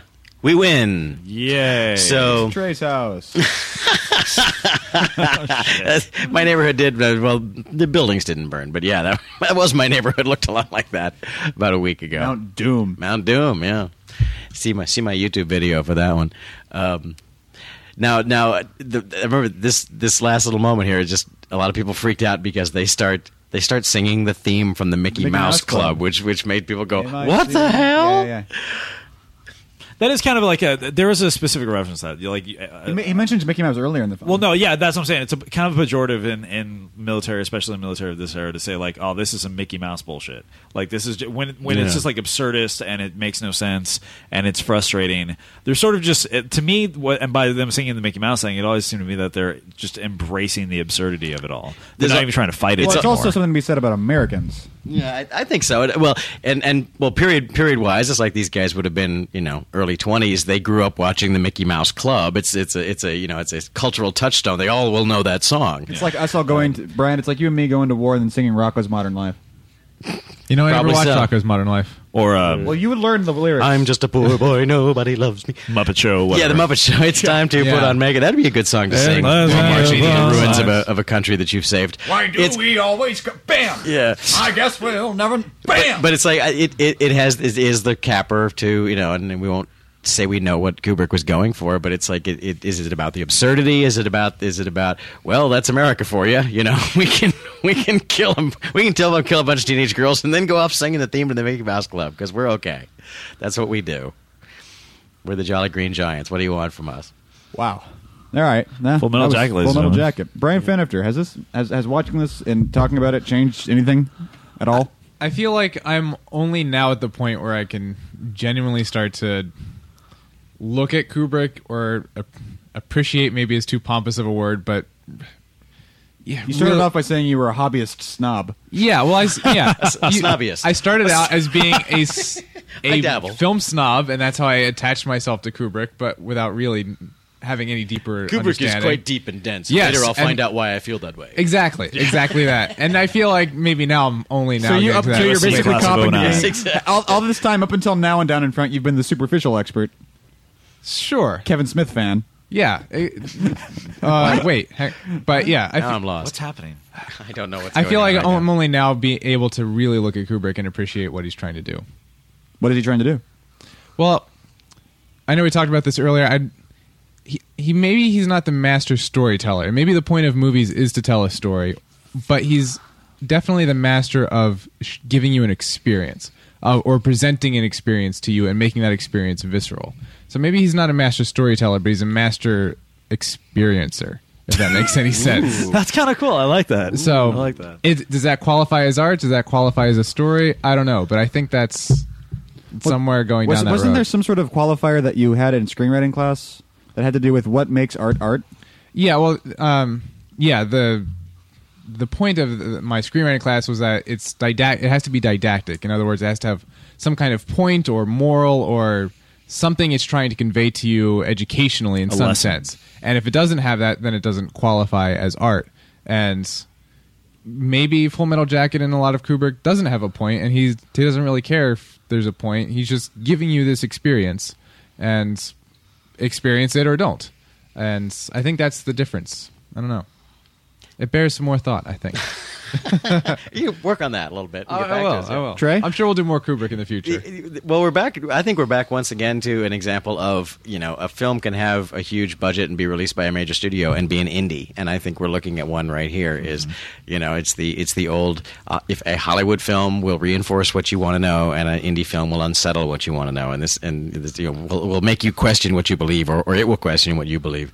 Um, this movie, I, I think I think uh, Kubrick was a storyteller in the same way that Picasso was a was a you know could could draw us a a lifelike human figure. He knew how. It just wasn't what he was into. You know, Right. he, he he did more. He was into something else, and and you either can get on board for the ride, as as you said, or you can go, I don't get him, and you can you know move on to another movie, and that's perfectly fair. Um, What about yeah, this movie do you appreciate? I just I, I I no. First of all, I mean let's let's be fair that I I like a linear story and a good guy bad guy as much as the next guy. Um, I just don't think a movie automatically should be dismissed if it doesn't follow that paradigm, which is a a very American, very Hollywood paradigm. But there's a whole rest of the world that doesn't subscribe to that's what a movie must be. Um, it's I always think of that as more of a European sensibility. That a movie is whatever you can get, you Or- know, or whatever you can point a camera at and get people to go to a theater and watch. Um, and and uh, there's there's segments of this movie that I think are just fascinating, and they have that dream. It's that dreamlike quality, and and I like I do like ambiguity in a movie. I like a movie that that that makes people kind of go, I well, that made me feel strange about myself. Because I think we get too too comfortable in things, and we should question things. So Full Metal Jacket and gay porn are about the same. Yeah, exactly. They're close. Yeah. Eddie. Uh, first of all, Eddie, thank you for your your your cunning development of all these things that I would have never known about the armed forces and everything. Yeah, I mean, there's, I mean, you could you could have separate discussions about, uh, you know, part of like the joy of like listening to it Down in Front. I think is that you don't just learn about the movie, you learn about things sort of And you learn about the people in it. You the people, the times. We're no, learning you about can, each you can other. learn about the things, uh, Growing and sharing. You know, uh, Friendship. Sort of, yeah. um, no, I mean, if we're talking about, uh, firstly, you're welcome, and- and thank you for having me. Um, the as far as the movie goes, I like this movie. I like this movie. I think for different reasons than when I liked it as a, a teenager who was excited about you know being in an armed forces environment and sort of romanticizing uh, the idea of war. I like it for different reasons now. I, I can appreciate different things about it. Is it my favorite Kubrick film? No. Is it like we said uh, a top ten war movie? Probably not. But it's a unique film in Kubrick's catalog. It is probably the best um, boot camp movie, as I said earlier that we have, uh, and a very unique perspective, as like we said, a, a sampler uh, plate of the Vietnam experience. So for those reasons, I, I like the movie a lot. Is it a movie I gravitate back to that I feel like I have to watch every year or so to get something new out of it? Probably not, but I, I appreciate everything that he does in this movie. So for those reasons, I like it. For my part, this is a movie that I came into really not liking. Like I would I would go so far as to say very indignant and loathing. Just I I was I was really you know this sticks angry young man character where it's like this movie owes it to me to make me understand what the I hell am it fussy means. and entitled. and I and I kind of exactly that's sort of I Explain yourself, movie. Exactly. I have no apology. I, I have no ex- ex- excuse for that. But I, I kind of see now the uh, this this movie doesn't, in a really weird way. This is sort of a this is a divergence of my original where I was going with this in the beginning of this commentary. Uh, in a really weird way, a lot of movies. My original statement was that a lot of movies will tell you what they mean to say right in the beginning, and they sort of prepare you to watch the movie that they they set out to make. And then we always talk about a perfect movie as being something that nails all the like it just goes down the checklist and hits up every single note that it said it was going to give you in spades. This movie doesn't tell you what it's going to be, but in a really weird way. And I don't know if it's the fact that I watched listening to you guys talk about it and, and asking you questions and figuring out not only things about you know the nature of war and all those heavy you know heavy ass things and just spending the entire time ogling Brian's amazing hair. the, the size of this weird little side of me learned how to enjoy this movie over the course of this commentary, and I don't want to. That's that's a that's a personal thing for me. That wasn't what I was. I'm not trying to communicate to you, the Reading listening audience, that you should have come away with this now knowing how to how to enjoy or at least understand and equip yourself for a movie that you wouldn't otherwise like. But for me, I kind of now can understand the nature of of movies like this. But don't take my word for it. But don't take my word for it. Read a book. Right. never, never seen Reading Rainbow once in my life, but I know I- I, I- know that tagline. I well, firstly, that's how I knew LeVar Burton when I started watching Star Trek. I'm like, oh, it's the reading. it's the Reading guy. Rainbow guy. It's the it's the guy from Roots. Um, yeah, it's, it's if only Wild Wild West did this for you. yeah. It's like I said, I, I, oh, I really understand the nature of cinema. there is some there is something to be said for telling a, a crackling good yarn like a like a good movie does. But uh, I, I think it's good to to to not every so often just kind of go. Well, here's a movie that doesn't do that, but it does other things, and let's see if you like it. And As it's okay. And again, I keep saying it's okay Yeah. to not to. You are It- entitled to not like the hell out of No, that I movie. was, but I, I do feel like I've, I've, I've gained about an inch and a half more understanding of the way film can work And- over the course of this commentary. So I I've had it. and I've had arguments with people who are like, "Eyes Wide Shut is the greatest movie. You know, you you denigrate." It's like I, I I didn't like it. I didn't care for it. I didn't like It did nothing for me. And I was like, Yeah. justify why is it so great? And then you know the answer it's was Kubrick. The answer was because it was Kubrick and it was his last movie. Well, you know, you know he was old and tired and There's maybe a he couple wasn't there's that a, good. There's a couple cool things in that movie. There's There are there are there are scenes in that that- movie in that are Wide great. Shut that are fascinating, but I don't necessarily like that movie. It's another one of those dreamlike "What was that all about?" movies, and that's the kind of movie. He, certainly toward the end of his, you know, the last thirty years, the three the three films he made, in thirty right. years, No kidding. You know, he was trending more and more to that, you know, and, and that's okay. I mean, people have said that that Kubrick's films are are are works of art like paintings are works of art. It was like this, not a storytelling work of art. like an But even even like paintings, Goya even something. paintings tell stories. Well, and so Like, does and- this, but they, you know, you, they don't, they don't like say for there was this guy. Once upon a time, there was a guy. Um, sometimes they're just a That was the original title card for Star Wars. a haiku can tell a story. It doesn't necessarily mean it's, it's like uh, the single most efficient way of telling a story, but you can maybe there uh, different media allow you different ways of conveying a story, and sometimes the same story in different media will be completely different. And you know, a war movie in a Kubrick like dream state that he puts you in is just a, a different way. And some dreams you're going to really love, and some dreams you're not going to love, and that's kind of what Kubrick does. That's Kubrick. Wait till we get to the eyes wide shut commentary because that's. Are like, we even going to bother with a? No. like, I- No, we're not. Well, Clockwork Afraid- Orange. That's not funny, man. No, but- still, had- but there's naked Matrix people- but there's no Spider-Man's people two write and emails. three. There's tits in that one though. There's lots of naked tits. I give you this, but um, yeah, Sometimes it's not worth it. Go watch Titanic. And that's, There you go. we Okay, fair enough. Right. And until next time, thank you very much for listening to Down in Front. You can find more of these commentaries at downinfront.net or follow So us at twitter.com slash downinfront. Find us on iTunes, subscribe. Get a new commentary every single week from myself, Teague Chrystie. Brian Finifter. Trey Stokes. Eddie Doty. Thank you very much for listening, and I'd like to thank you for coming. Good night, good night, good night, good night, good night, good night. What is your major malfunction? Well, my prostate's acting up a little bit. Friendsinyourhead.com.